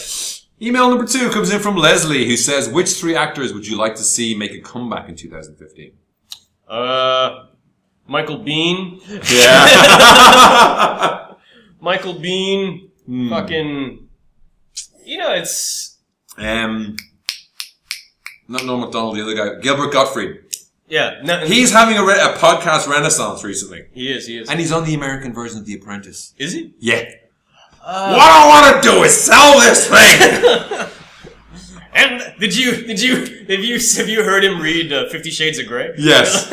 and, and then I he touched my vagina. It's one of the funniest things ever. Have you heard, have you listened yet to the podcast with Norm Macdonald, yes, where the two of it's them go genius. off point about Michael consistently. Douglas and uh, Michael Catherine- Douglas getting cancer from Did you but did you see like from from, from um, Catherine Zeta Jones? Jones. No, but did you see the bit where they cut to like? Oh, you watched it on YouTube. I listened to it. Oh right, right. So you didn't see the bit with Nick Swartzen and how Nick Swartzen's comment. Swanson? Sw- uh, Swanson? From Parks and Rec? No, no, no. That's that's Ron Swartzen. Oh, Ron Swanson. The actor's name is Rick Offerman. Okay. uh, but but uh, this other guy- never mind. I'll tell you later. He was he, he was talking shit about he, he he came up with this impersonation of Mr. Limpet of uh, when he's just when he's uh, when he's having sex. You know, and, and the and the impersonation was like, "I'm coming in your butt," you know, and then Norm Macdonald's like changes the subject. Let's talk about this uh, man grates, which is a sponsored thing. Yes, because And- Bill Burr does it as well. yeah, and they and they and and uh, and like uh, and this guy thought that it was a joke, and he's like, "What is that? Like a genital warts thing?" And it's like, "No, God no, God You no." should always record your. These are com- these are all these ads are provided by a company called Midroll. Hey, we'll- give us a, hit us up Midroll, and most places record them separately. right. Bill Burr just reads them in the middle of his podcast, and everybody's like, he's reading the fucking, he's reading the Did you fucking get your ad. tickets? No, yeah. Not yet. He's reading the fucking ad, and he goes like, and he gets to the point where it's like, go to their website and use the code, and he's using thing Burr. It's like, why the fuck do these guys keep giving the wrong code? this is why we don't have advertising. Right. Uh, we have some So questions. no, wait, so wait. Michael Bean, Mark Hamill, and uh, fucking you know, it's just. Um, I'm I'm trying, trying to think. I'm trying to think. So like you know, Michael Bean and Mark Hamill are the two names that pop up. Like I want Mark Hamill to have a career renaissance. I want I want Outside of animation. outside of animation, like you know, I mean, a lot of people uh, don't realize, but like this guy's been—he's a prolific voice actor. Yeah. Um, He was Nathan Lane in Guys and Dolls, according to The Simpsons. That's the sum amount of knowledge I have of Guys and Dolls. and and you know what? Like I, I I want like I want Matthew Broderick. Yes. I want Matthew Broderick to come back and become a huge star. Yeah. So those are my three, and Ian they all McShane- Ian all, McShane's all, all of done. them start with M. It's it's ridiculous. Michael Alex Bean, Winter. Michael Bean. Alex Winter, get a big role again. Alex Winter. Yes. You know, uh, if if if, uh, if this was last year, I Who would was have the said chick? The chick who was in Kiss Kiss Bang Bang. Michelle Monaghan. Michelle Monaghan. Like I know she was in. She was in a, a, a an True impossible. Detective. uh, She was True in True detective. Yeah, well, I suppose. It's, I mean, she hasn't had a. She hasn't been like up there. I think she should get back up there. I think she should get back up there as well. She needs She to was do, she hot. needs, she needs to do another Gone Baby Gone. Yeah. Uh, you know that Ben Affleck, he really needs a comeback. Yeah. a guy playing Batman. it's hard to think of other actors. Where's Gene Wilder? He's still alive or is he dead? He's still alive, he, but he's you know he's Crazy. he's not crazy. He's just like you know he, he doesn't. Um, uh, he was interviewed recently, actually. Um, I'd like to see the Monty Pythons do something funny. I'd like to see the Monty Python's do something new. Yeah, but I mean, like, like John. No, but they're, they're doing that, that, that, that absolutely every- anything. Movie. I would like- I would but I like would a- like to see John Cleese not being John Cleese. I would like to see another season of Faulty Towers. No, you do. No, no, no, no. I, I think it would be great. Fuck off and die. It would be great. No. Like if they did it properly. There's no way to Can, do it properly. can you imagine? it would be awful. Can you imagine if they're all old and miserable? That'd be funny as shit. Where's Pen? Not Penelope Keith. Who's the other one? Prunella Scales. Brunella Scales. Well, the last time I saw her was in Wolf, the Jack Nicholson film. Jesus. That was the last movie I saw her in. I'm sure she's still around. Penelope Keith. She's never gone away, so she's always. I back. mean, that's a that's an amazing name. Even even as a child, like seeing Prunella, Prunella Scales. Scales. That's an and amazing. who? And fucking I always name. thought like that was his, his real wife, but at the time he was actually going out with with uh, maid woman, uh, Polly. Polly, Yeah, Connie Booth. Connie Booth. Polly. Drive carefully, dear. I, Don't run over any mines or anything. I booked a room with a sea view. It's over there between the sky and the land. I was just doing it, you stupid woman. I had to come back down. It would never. You cannot revisit that. I know you can't. You No. can't. Okay. Uh, we have some questions via Twitter. Okay. Okay. Yeah. The, Prindy. the- the casual racism, also the Irish, the dodgy Irish contractor. Prende. What's his name? mos- O'Reilly. O'Reilly. O'Reilly. Yes. You can get- you- Prende you- mos you- casos. Never mind. I'll do it. I'll do it. Thank you. Thank you, Manuel. Don't mention the war. They're Germans. Don't mention the war. You didn't ask O'Reilly, did you?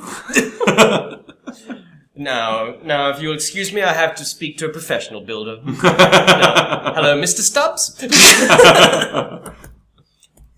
Uh, got a room. Got a room for tonight, mate. Okay. Uh, Ah, hang on a well, what we minute. have, we have duck, duck with orange, duck with cherries. Waldorf Duck salad. There's a surprise. joke about Waldorf salad, right? I'd like a Waldorf salad when the Americans visit. Yeah. I like a Waldorf salad. oh fuck! I want to go watch that now. Yeah, it's really good. Fuck this podcast. Let's We should watch- do that. That's okay. No one's doing TVs that shows that long ago. We should do a Faulty Towers rewatch. Okay, podcast. let's do a Faulty Towers rewatch. Okay, so we have some questions via Twitter. Yep. Um, Ashixi on Twitter says, "What sauce on your subway?" I'm glad you asked this question. I prefer my subway trains clean. What? What's wrong with you? Subway trains. Right. I don't like to. I don't like to sit on sticky things. Well, I mean, like, I. I, I presume you're talking about Sam. No, I know what he was saying because. Uh, oh, yeah. no, uh, I know what he was saying because I've Oh, been. fuck off and I've, die. I've been in a queue where. Um, and it's always a woman. It's always a woman where they. When they say, like, you know, sauce, and they're like, everything. no, I've seen that just from Malaysians. Your Mongols, the Lotties. You know, it's like. I, so I know what the guy means. Like, Everyone I- I- wants I- so much more chili. Every time I've seen someone do this, it's always been a chick, and I'm always looking at the sandwich, just going, "But how can you taste anything?" no, as someone who worked in an office that was directly beside a subway and it has eaten enough subways that I know what yoga mats taste like because they put them in the bread. In general, it's Malaysians. No, Malaysians like their do sauce. tend to put like no, Malaysians, everything. Malaysians like their sauce. It's Like the you know, default is everything. They look at me weird when I just say mayo and mustard. And in most of the subways in the cent- city centre in KL, mustard is no longer an option. you- Mm-hmm. yeah, yeah, yeah. What Mustard's the no fuck longer is no- with I- that? I, don't understand. How what do you happened. have how I don't understand how that happened. how do you have steak and cheese with no fucking mustard? mustard? You don't put mayonnaise in that shit. basically, Chili sauce. basically, here's my thing. Like, if I'm on some kind of weird fucked up diet, then I'm just strictly salt and pepper and a little bit of olive oil. Okay. Olive oil. Fuck that noise. No. However, if I'm not on some weird fucked up diet, if I'm having like a breakfast sandwich, Mm-hmm. then I just want a little bit of chili sauce. That's all I want. Just a little bit of chili When you're sauce. Malaysian, you'll always have chili sauce. you know, a little bit of chili sauce, maybe a little bit of sweet onion, just to, you know, like sweet onions. You don't have that here. No, they have sweet onion here. But if it's anything else, Southwest Chipotle with also a little bit of ranch and a little bit of sweet onion, just a little. You'd bit. never know you spent a lot of time in California, you dick.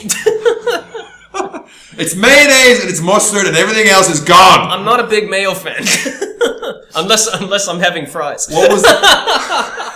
what was that joke in Undercover Brother? Mayonnaise, the white man's kryptonite, the black man's kryptonite, right? Yeah, it's like you know, That was Undercover Brother, wasn't like it? if there's no seafood involved and there's no fries, then no mayo. Well, I mean, tuna, you, tuna, you get mayo. I don't like tuna. Tuna on ki- chicken sandwiches. I don't like I don't like tuna. Oh, nice, you know, a nice chicken sandwich with some, just a little bit, just like roast chicken, like still warm, with a little bit of butter in the sandwich, and then you put some mayo. You put a big dollop of Hellman's. It's gotta Mm-hmm. be Hellman's mayo. No, no, no, no, Gotta no, be no. Hellmann's. You see, like if it's if it's a roast chicken sandwich, I would rather have like I agree with the butter, spot on with the butter. I would rather Mm-hmm. White bread. white bread, exactly right. I would have just a dash, just a dash of ranch. Fuck right. Okay, so but yeah, that's my answer. And his update after this was, and I said, I, I told him, was like, I'm going to treat this as a question as well. He said, like, and it's an important question, I swear. A lady in front of me just got every sauce in her sub. What kind of hippie? Again, having eaten at Subway for. It's not unusual. It's not unusual. sorry, Tom Jones just going through my head. Um, it's not. Not it's, the- the, the, the unusual default. to have all the sauces. Having had Subway, because it's like I can get it. There's no O'Brien's reading nearby. I can get it. I can go back to my desk. I can work through it. and I can leave an hour early from the office. The default for local Malaysia seems, for KL at least, seemed to be make me one with everything. The Buddhist fucking sauce. Actually, fo- followed up with, if art is a lie, are you a liar? I don't make art, so I'm fine. Um, I don't think anyone could ever accuse any of my theater productions or films as being art. So no, I'm not a liar. Hey! boom, boom. Yay! I'm a liar anyway, though. I mean, I, I used to lie a lot, Your particularly. hair looks really nice. I used to today, lie by a the way. lot, you know, particularly to women. But now I'm married, so I don't, I don't, I, I don't do that anymore. Yeah, you do. Not to I'm my just going wife. for one drink, honey. I never say that. I never say She knows that. better. She knows better. I was very, you know, like I made sure everything was on the brochure. I'm a, I'm a freelance con- IT contractor, so I She, I lie in that out. Yeah, it'll be done tomorrow. He, he lies all the time. Yeah. How many calories? He followed up again. How many calories does lip balm have? Okay, well, you see, the thing is with lip You're balm- not supposed to eat it. Yeah. No, the thing is, the thing It is, with lip goes balm, on your I- lips. I, use this industrial strength fucking thing. what the fuck is that? It looks like sriracha sauce. This is Lucas's paw paw ointment, and I use this for everything, including as my lip balm. And this is Everything. like if I got an Like itch. lube? If I got an itch, no, no, I don't use it for lube. Please, I use my wife's fucking moisturizer for that. Okay. No, but um, this is, Is that like- all the whiskey we have? no, no, no. There's, there's more. There's more. I'm just trying to finish off all these like half drunk bottles. Yeah. You know. so, but this is Lucas's paw paw ointment. It's 15 grams net. Lucas's Paul Pot ointment. paw paw Oh, paw paw Papa. paw paw p a p a Papa. paw paw. but I use this for everything. Like I got an itch, I got like a little bit of a rash, I rub that. I got my lips are dry, I rub that. You know, so I, I You've use got it. a gaping wound. You rub that. And even at the and even at the You got back, a gunshot wound to the and even, chest. even at the back, it does say like a, a local topical application for minor burns and scalds, sunburn, gra- gravel rash, cuts, and minor open wounds, insect bites, splinters, and nappy rash. Is it a So you cream or a can- paste? It's a, it's uh like a like a clear sort of. you know, Mm. I've got. Have you heard of pseudo cream? Pseudo cream. No. That's my version. That's the Irish version. This is white, creamy stuff that you know, gunshot wounds to a bit of a, a bit of a, a sore. No, Hmm. we Malaysians don't go running off to the doctor every cold fever or broken bone. No. But yeah, 15 grams net. Have you ever read any Jeff Noon books? No. He wrote a book called Vert. And Bitch, I don't read. that, like they use Vaz. It's Vaseline, but it's kind of like it's And- future Vaz, and then they use it for opening locks. and you, George Michael, you ever call me a fucking idiot again and I'll stick this up your hole. the one you don't sing out of. what? That'll be the day. I'm telling you, it's coming. So keep your Vaseline handy. Wee Chun Ho from Facebook says, Gone Girl and in general book, ad- book adaptations. Now that wasn't a question, so I said make it in the form of a question. So he said, How the movie is always better, ha ha ha, bring on the pain. How the movie's always better. Yeah. so I haven't seen Gone Girl. But the movie's not usually always better. no. Well, no, so, uh, yeah, it's not. I mean, But I- then I- I this, is, haven't- this is a director speaking. It's Who's Wee, this? it's, uh, jo- Joe. Wee Chun, Wee Chun Cho. Oh, oh, right, right, right, right, right. No, but I disagree with him. I don't think that the movie adaptations are usually better. Yeah. Like, like I haven't read Gone Girl, but it was a great film. Yeah. Uh, but most of the time, if I've read the book, the film usually disappoints. Yeah, I mean, The Lord of the Rings is the sweet spot for me because I read it so long ago, and there's there are three big fucking books that I wasn't reading it when I No, went but in. then again, And when if- I, when no, I but saw then those, when I if- saw if you those, had- if- I must object, Your Honor. Point, point of order. Can I finish? Please, can I finish? We have already I apologized. finish? We have already apologized for Can I Brian finish? Adams and Celine Dion. Can I finish? Please. Okay, I'm finished. Um, the the Lord of the Rings hit a sweet spot for me in that it was long. It was long enough after I'd read the books because I was twelve that I remembered the co- the key pa- parts. Hmm. So I'd kind of forgotten that Gandalf died. Spoiler, but didn't really. But But, then- I also knew that Tom Bombadil was not worth wasting time on. Yes. No. So they, I came out thinking great, but a friend of mine had seen it just recently. I read it just recently, and she was super pissed off. No, but then again, and I say this as a fan of the books, if you had made a faithful adaptation of the Lord of the Rings books, the movie would have sucked.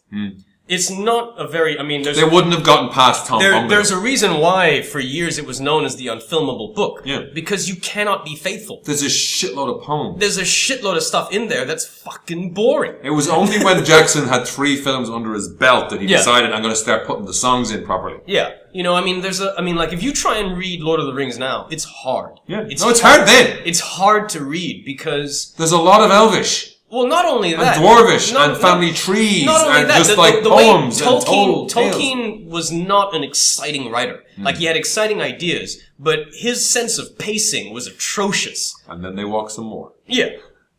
You know, and, and when No, you, but and when you I, hear I, about I rather like to be honest, I skipped a lot of the poems. Like, and then he sang a song. It's like right, skip on until that four minutes gone. I mean, I mean, like for me, like a, a really successful adaptation for me would be Fear and Loathing in Las Vegas. You know, I mean, like uh, Hmm. We were somewhere near Barstow on the edge of the desert when the drugs finally took hold. First line of the book, first line of the movie. yeah, Job done. Yeah. The book wanders off the fuck at the end. Yeah. So does the movie. yeah. But the thing is, is that I like as a fan of the book, watching the film, I thought like this is the best possible adaptation. Yeah.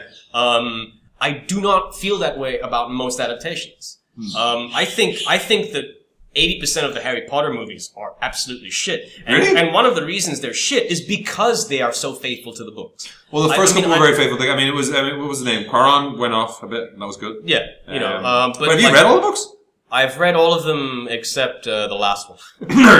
I mean, that's coming from me. That's an insult. I was unemployed when a lot of these books came out. there was very little for me to do. I That's- was, I that's- was, I was hey. living. I was living. Hey, hey. I read the first four Hey. books living with this girl. That and I means, was just- hey, hey, that means you can no longer scoff at my, it was a dark time fucking for reason for watching Twilight. All of it. dude. Twilight and Harry Potter are not. read the are- books! Are not in the same. You read the ballpark. books. you read the books. I- I, didn't read the books of Twilight. I watched the movies. I'm a fan of film. oh, Jesus. I need to see what they were about. Oh, let's let's all let's let's just you know. Don't make me glass you. You see this? This is me. This is me playing "Go Fuck Yourself" on the world's biggest cello. See this? this is the world's smallest cello. Because that's how much I care. any, more, any more emails? Yeah. Oh shit. Uh, Kai Bahar says Ant-Man trailer. Again, Malaysians, fucking, uh, in the form of a question. Ant Man trailer. We talked about it already. We've so, nailed it. Yeah. We've got to do reviews now. My reviews won't take long. okay, I got, I'm looking at the ba- Hobbit, the Battle of the Five Armies, because I haven't made notes for these ones. Frank! No, we're not pausing. Uh, yeah, okay, yeah, so I'll just go straight into Frank.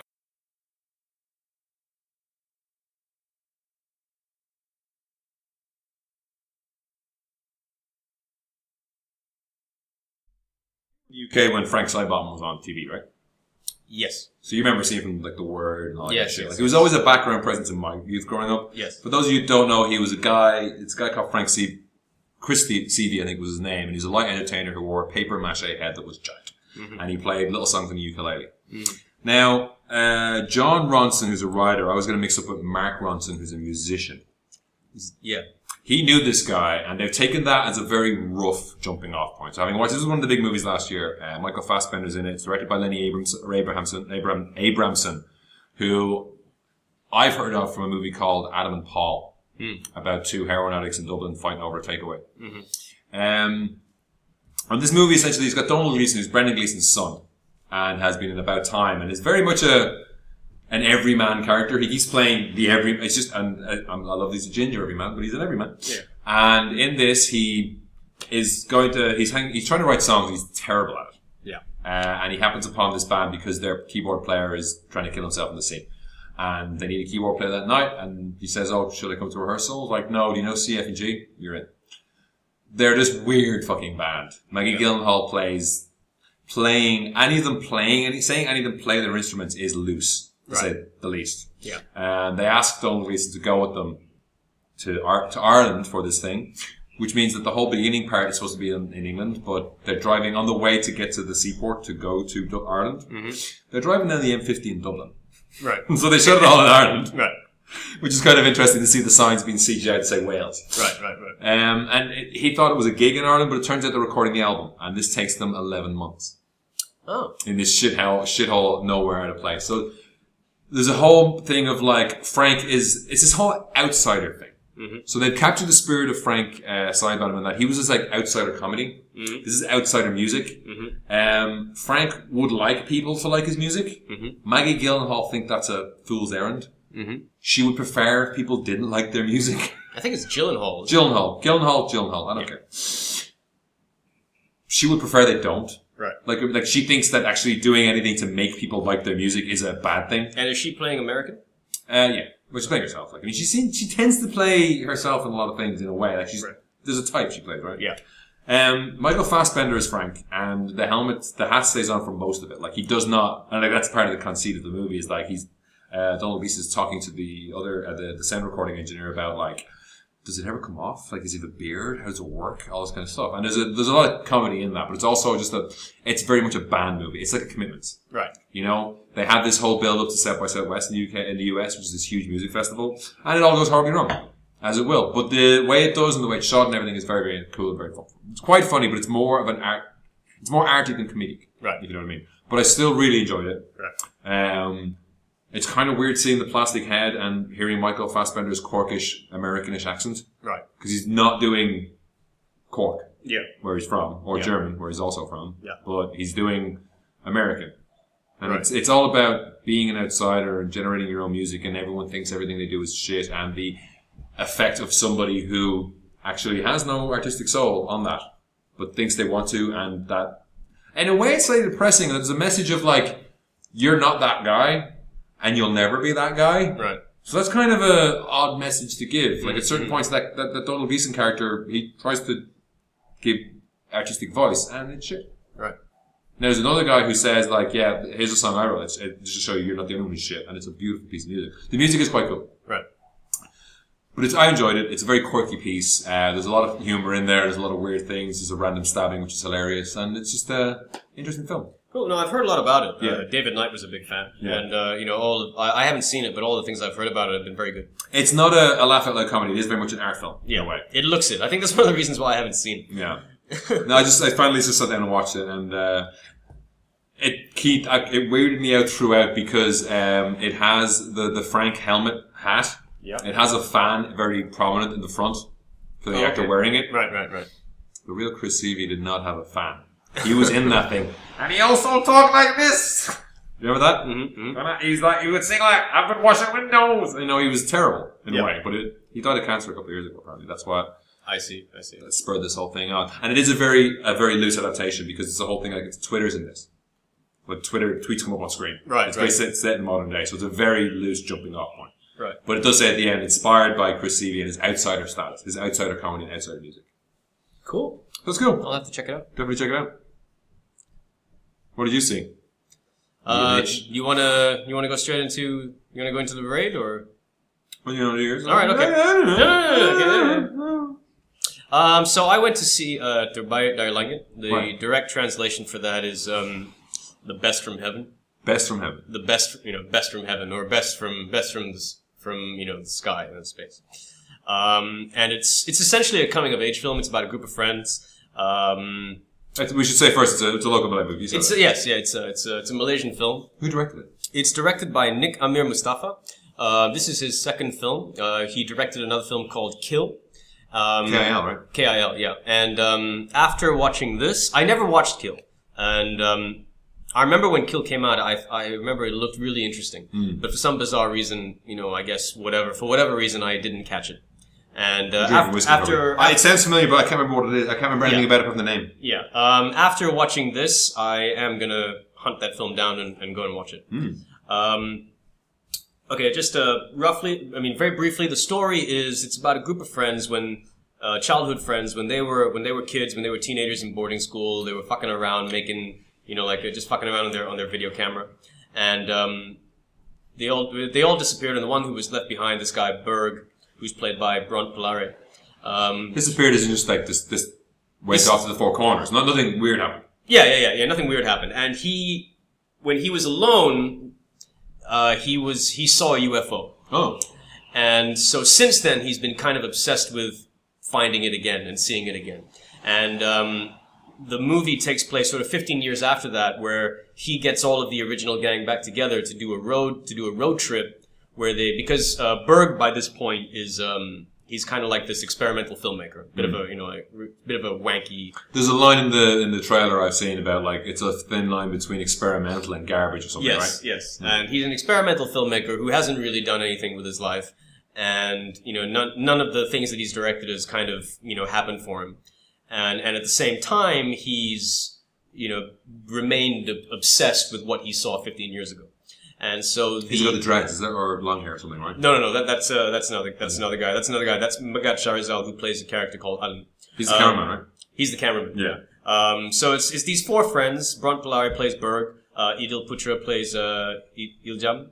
Iljam, I think that's, if I'm not mistaken. Um, uh, Emeril Effendi plays uh, Toyo.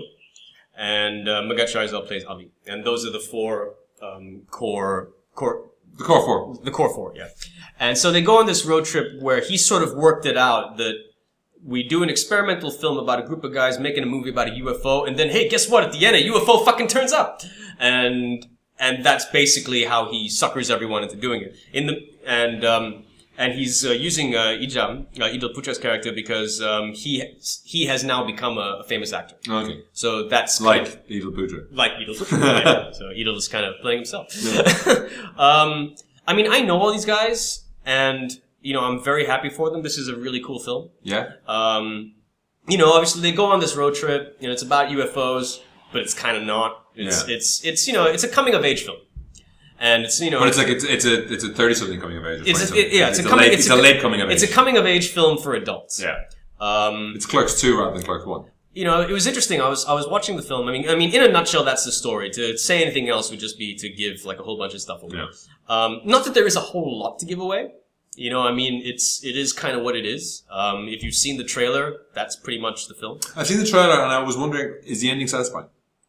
Because no, I don't know either where it would well, end. I mean, like I'm that I'm getting to that. I mean, like I enjoyed it. I enjoyed it. I thought I thought like you know, it's a very unfair thing to say because it's a very popular thing to say like, hey, for a Malaysian film, not bad. Like. Mm. and I didn't judge it that way. Yeah. You know, I mean, I, I judged it the way I would judge any Any film movie. that I pay full admission for. You know, it's not like that uh, take me to dinner thing. no, no, it's Way much, better it's than much better than Take Me to Dinner. um, having said that, it's also an entirely different kind of film. Yeah, Um, you know, I, I really enjoyed it. Um, I, f- I mean, like just focusing on, on the positive aspects of it first, it's beautifully shot. the trailer looks very like Um, it looks. it's- It's, they, have it's- got that, is it is it like a, they've got a combi van or something, right? Well, that's the poster, yeah, right? Yeah, you know, But I it, mean, it has that kind of Californian look at certain it points. does a little bit. I mean, um, And getting that with Malaysian weather, wow. Yeah, I know. I mean, it's beautifully shot. The film looks great. Um, the acting across the board is very solid. Um, you know, these guys are all good friends in real life, and it shows. You know, I mean, they have a very, very easy chemistry with each other, and you believe the relationship. I mean, you give a shit. You know, you care about what happens to these people. Um, and uh, there's some pretty because uh, uh, the character of Berg, he's got a you know he's got a little bit of a drug habit, and the way that they sort of uh, visualize that is kind of cool. It's slightly um, you know it it, it kind of um, rem- the way that they approach that was you know there were ele- there were there were elements of kind of like some slight Edgar uh, Edgar Wright influence in the way that they approached that.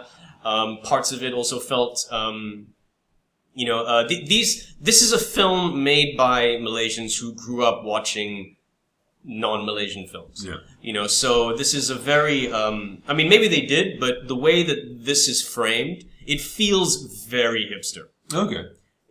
it feels incredibly hipster. Um, and I mean that in a, both a good and a bad way. Um, my sort of, um, You're not wearing a very hipster t-shirt today. It's okay. no, yeah. I mean, my, it's, I mean, my, c- my, I mean, like the, the parts about it that uh, didn't work for me was I felt that the humor was about, the humor was very hit and miss for me. Um, uh, thankfully, even though the film is billed as a comedy, I don't really see the film as a comedy. I mean, to me, the film is it's much more of a dramedy than a comedy. But there are moments in the film where they do go all out comedy, Yeah. and those are the parts that don't work for me.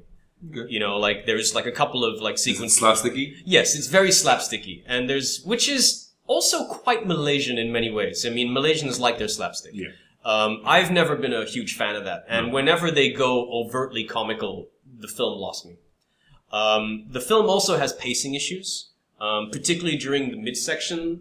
We should probably cut this short so that you don't piss all over because you're getting more and more negative. No, no, no, no. I know. I, these are these are minor gripes. I Yeah. enjoyed the film very much. I highly recommend that you see it. Yeah. You know, but you know, if I'm doing a review, Yeah, yeah. You know, I mean, like there are some pacing issues, and the movie does have a few false endings.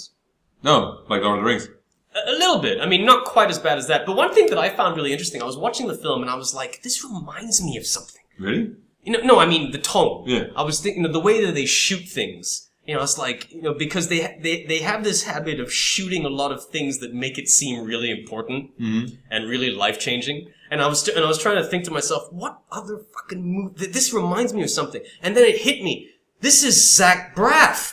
Oh, This is the Zach Braff style of filmmaking, where Huh. it's like you know you're at that point in your life where everything is shot in such a way that this is a life changing moment. you have your you So- have your you have your uh, road to Damascus moment while washing dishes. Yeah, you know, so it's like there's this moment where they all start dancing in the rain, and I'm watching, and and the way that the with They might as well be stare- shouting into a hole wearing black plastic bed liners. yeah, you know, and it's like where you know, and the Interesting. way and the way that that was shot was very much like, hmm, yeah, you know, it's it's it's it's that hipster thing where it's like you know like that that Zach Braff hipster style of Right. filmmaking where it's like, hey, you know, if if you jump in if you jump in the ocean with your friends and it's shot in slow mo, it makes you feel like you're learning something. You know, it's like it's like that kind of thing, you know. And it didn't bug me. But so many parts of the film in the second half of it had moments like that that you kept expecting the movie to end. yeah. You know what I mean? Because there were all of these moments where it's like it's like, oh, we're playing in the rain. This this must mean we're really deep as people.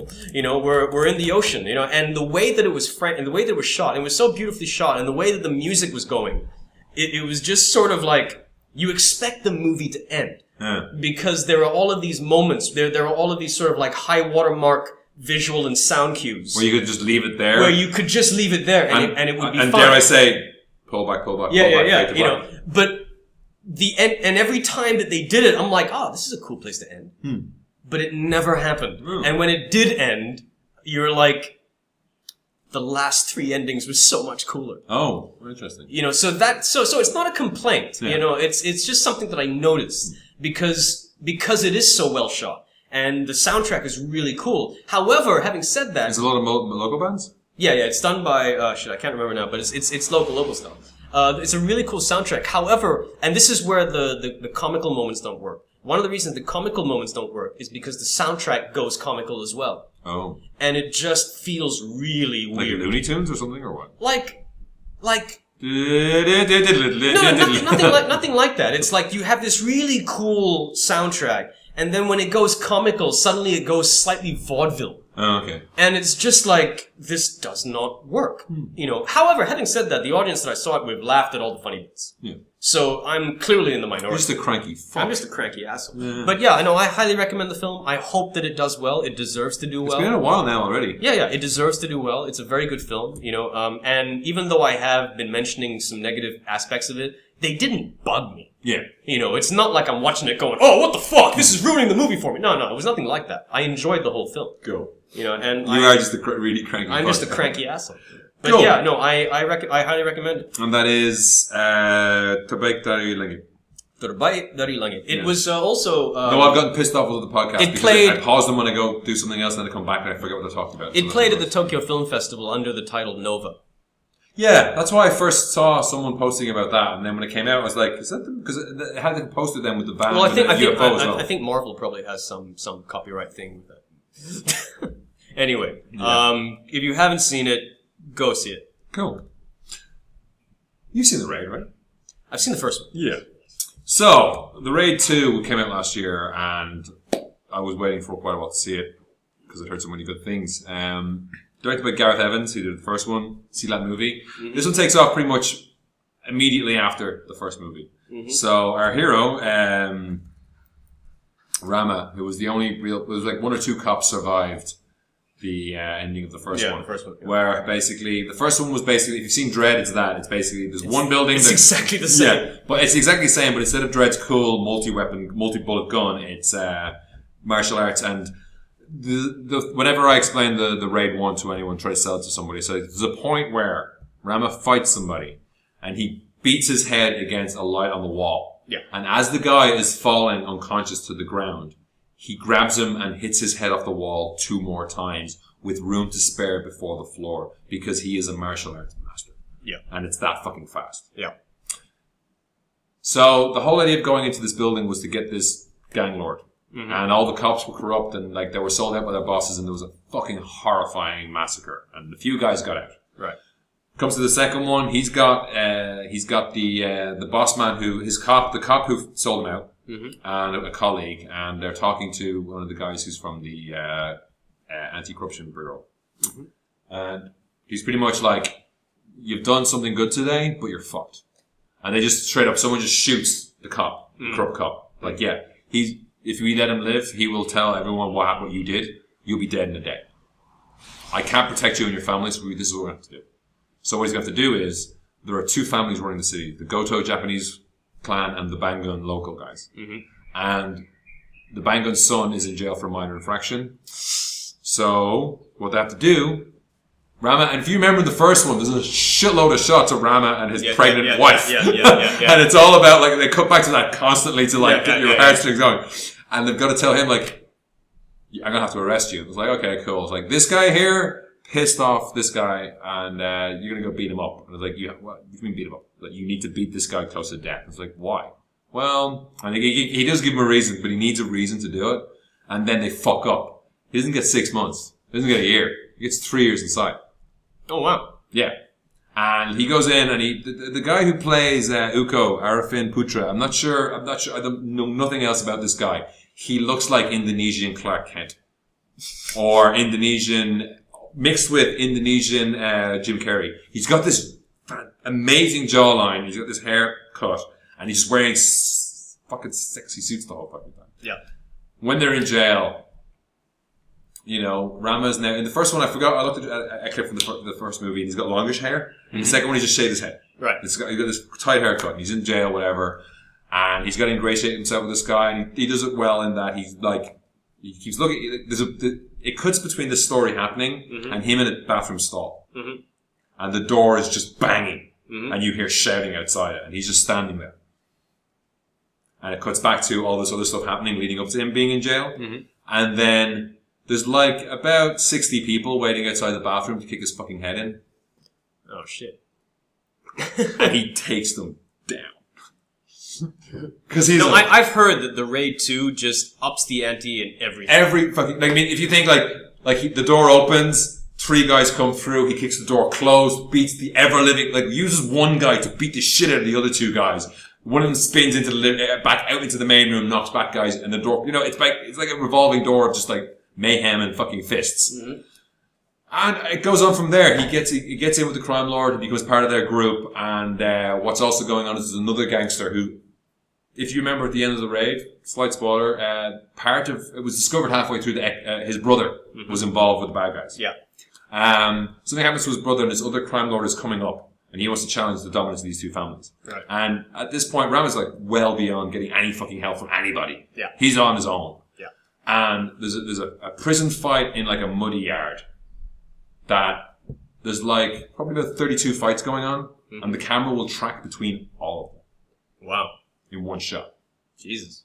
Um, and a lot of them are fucking stabbings. The stabbings. This movie has so many stabbings, and not just like a quick jab. I'm talking about stabbing somebody in their forearm and then ripping the knife down towards their hand, so you tear their entire arm apart. That style of like just like cutting someone open like a slice of meat happens throughout, whether it's with window panes, with glasses, with fucking knives, with everything. This is fucking brutal. There's a couple of assassins who work for this new gang lord. One has a hammer girl, Mm-hmm. um, this chick with glasses who just like her tools are hammers, and a guy who I'm going to steal something. I think it's a line from Mark Kermode's review. He talks about uh, baseball guy. He's got a baseball bat, and there's a long shot of him kicking the shit out of eight or ten guys with this baseball bat. And it's like it's not just like there's a lot. There's one or two shots of just like him swinging at a guy's head. Who's, he's already hitting the stomach and kneeling. Yeah. And when that you know those metal bats, Yeah, yeah, yeah. You know that- Cr- yeah, yeah. you hear that fucking noise? That's an amazing scene.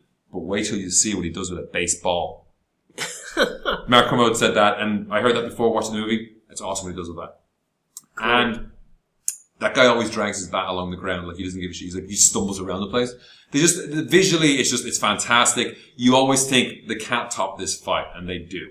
There's a car chase where the camera's in the one car, it gets past at the window of a guy on a bike. You, you know, I've seen this in the out- behind the scenes. The bike then breaks and the camera goes into the passenger side of a car where the, the guy is dressed as, the cameraman is dressed as the seat.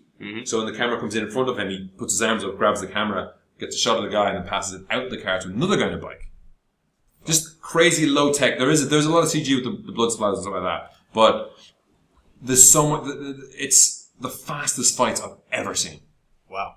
And when you get to the end of it, then just the shit that fucking happens, and it's it's a, it's it's a really great. They really amped it up. They took it one building, and they took it right. We're gonna do the raid, but instead of one building, we're doing Jakarta. Fuck. Cool. It's everything I was promised and more. I highly recommend if you if you love martial arts at all, you need to watch this fucking movie. And as I said, Rama, one of the main henchmen, and another guy. I mean, there's, there's a lot of pathos in there. Like there's a guy who's a hitman, and you kind of feel sympathy for this guy because he gets sold out because he's the one who's going to start the war. Will start over him, and just his shit is amazing. Cool. Uh, highly recommend it. cool.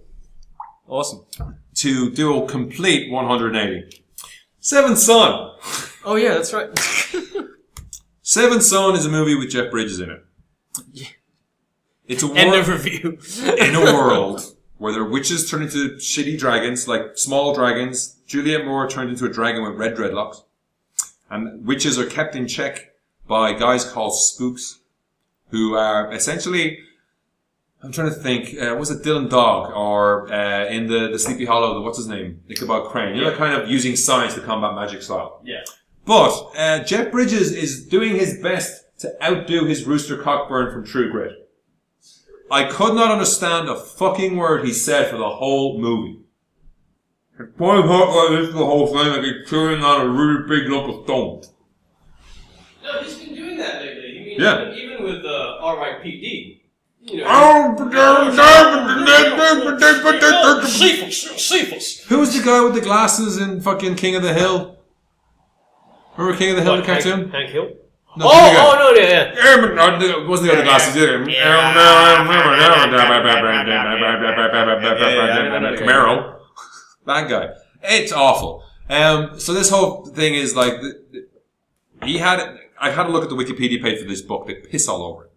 It's based upon a book called Spook's Apprentice. In text, reading about the, the combaters of evil being called spooks works because you can read it. It's fine. Having people have to talk about where's the spook constantly or oh you're the apprentice of the spook it doesn't carry the same weight when you say it out loud in a medieval context Yeah. it's directed by this guy Sergei Bodrov and there's a the, the production designer on this movie is an idiot um I read it. I I got the press notes from the press screening already because they gave it to me CD, and he was talking about you don't see this this mix of cultures, and there's a reason why you don't see a mix of say um, Middle Ages uh, English armor with Arab- Arabic uh, outfits and stuff like that because they don't ma- match. If you think about the Lord of the Rings, right? You think about the Rohirrim. You can very clearly you see a guy, a Rohirrim, a, a la- a man of Rohan and a man of Gondor. You can see that's Rohan, that's Gondor. Yeah. They have a, a cohesive culture. Yeah. In this, you're seeing the- even the fucking uh, visual design of the movie. Mm-hmm. A lot of it, like where his uh, Jeff Bridges' house is like by a lake with trees running down to the water, and it's very much like British Columbia or Scotland or something like that. You know that kind of that feel. Mm-hmm. Where you've got a big lake and the trees come right, right down, and it's like smooth hills. Just around the corner is the Grand Canyon, but it's full of water. Mm-hmm. Like it looks like John Carter of Mars with lakes. You know those kind of um, Yeah, yeah, yeah. Phoenix, Arizona. Those kind of the devils, devils. What's it called in Close Encounters? Devil's Mountain. Oh, God. You know, Devil's Yeah, Hill. yeah, yeah, yeah. That kind of that kind of rock formation does not fit Scotland. Yeah. So they have a mix mash of even just the settings. And then when you factor in like uh, Jeff Bridges is wearing chainmail, you've got other guys wearing full sheet armor, like from decade generations before that, and it's just it's a complete visual mishmash. Hmm. Like you'll have a scene where there's guys wearing Moroccan hats and all this weird shit going on. It just doesn't work. Julia Moore has a whale of a time vamping it up. Yeah. There's a whole thing like she's a relationship with uh, Jeff Bridges. The story is only the seventh son of the seventh son. They apparently have ten times the strength of a normal man or whatever like that. But they never really they don't. It doesn't make any sense because they just use like silver silver uh, filings will turn a dragon witch into a normal witch. Right. Things like that. You know they have science to do this stuff. Uh, ben Barnes is the is the, the kid and dodgy politics. Jeff Bridges buys him off his parents. How does that work? slavery. and Ben Barnes goes ahead with it. Right. And his mom is Olivia Williams, who's a witch, so he's half witch, half Sith song. I mean, it's just kind of generally, it's really cod medieval awful bullshit. If I look at the Wikipedia page, the character who is uh, uh, a sidekick to Jeff Bridges in the book, he is a sidekick to the villain.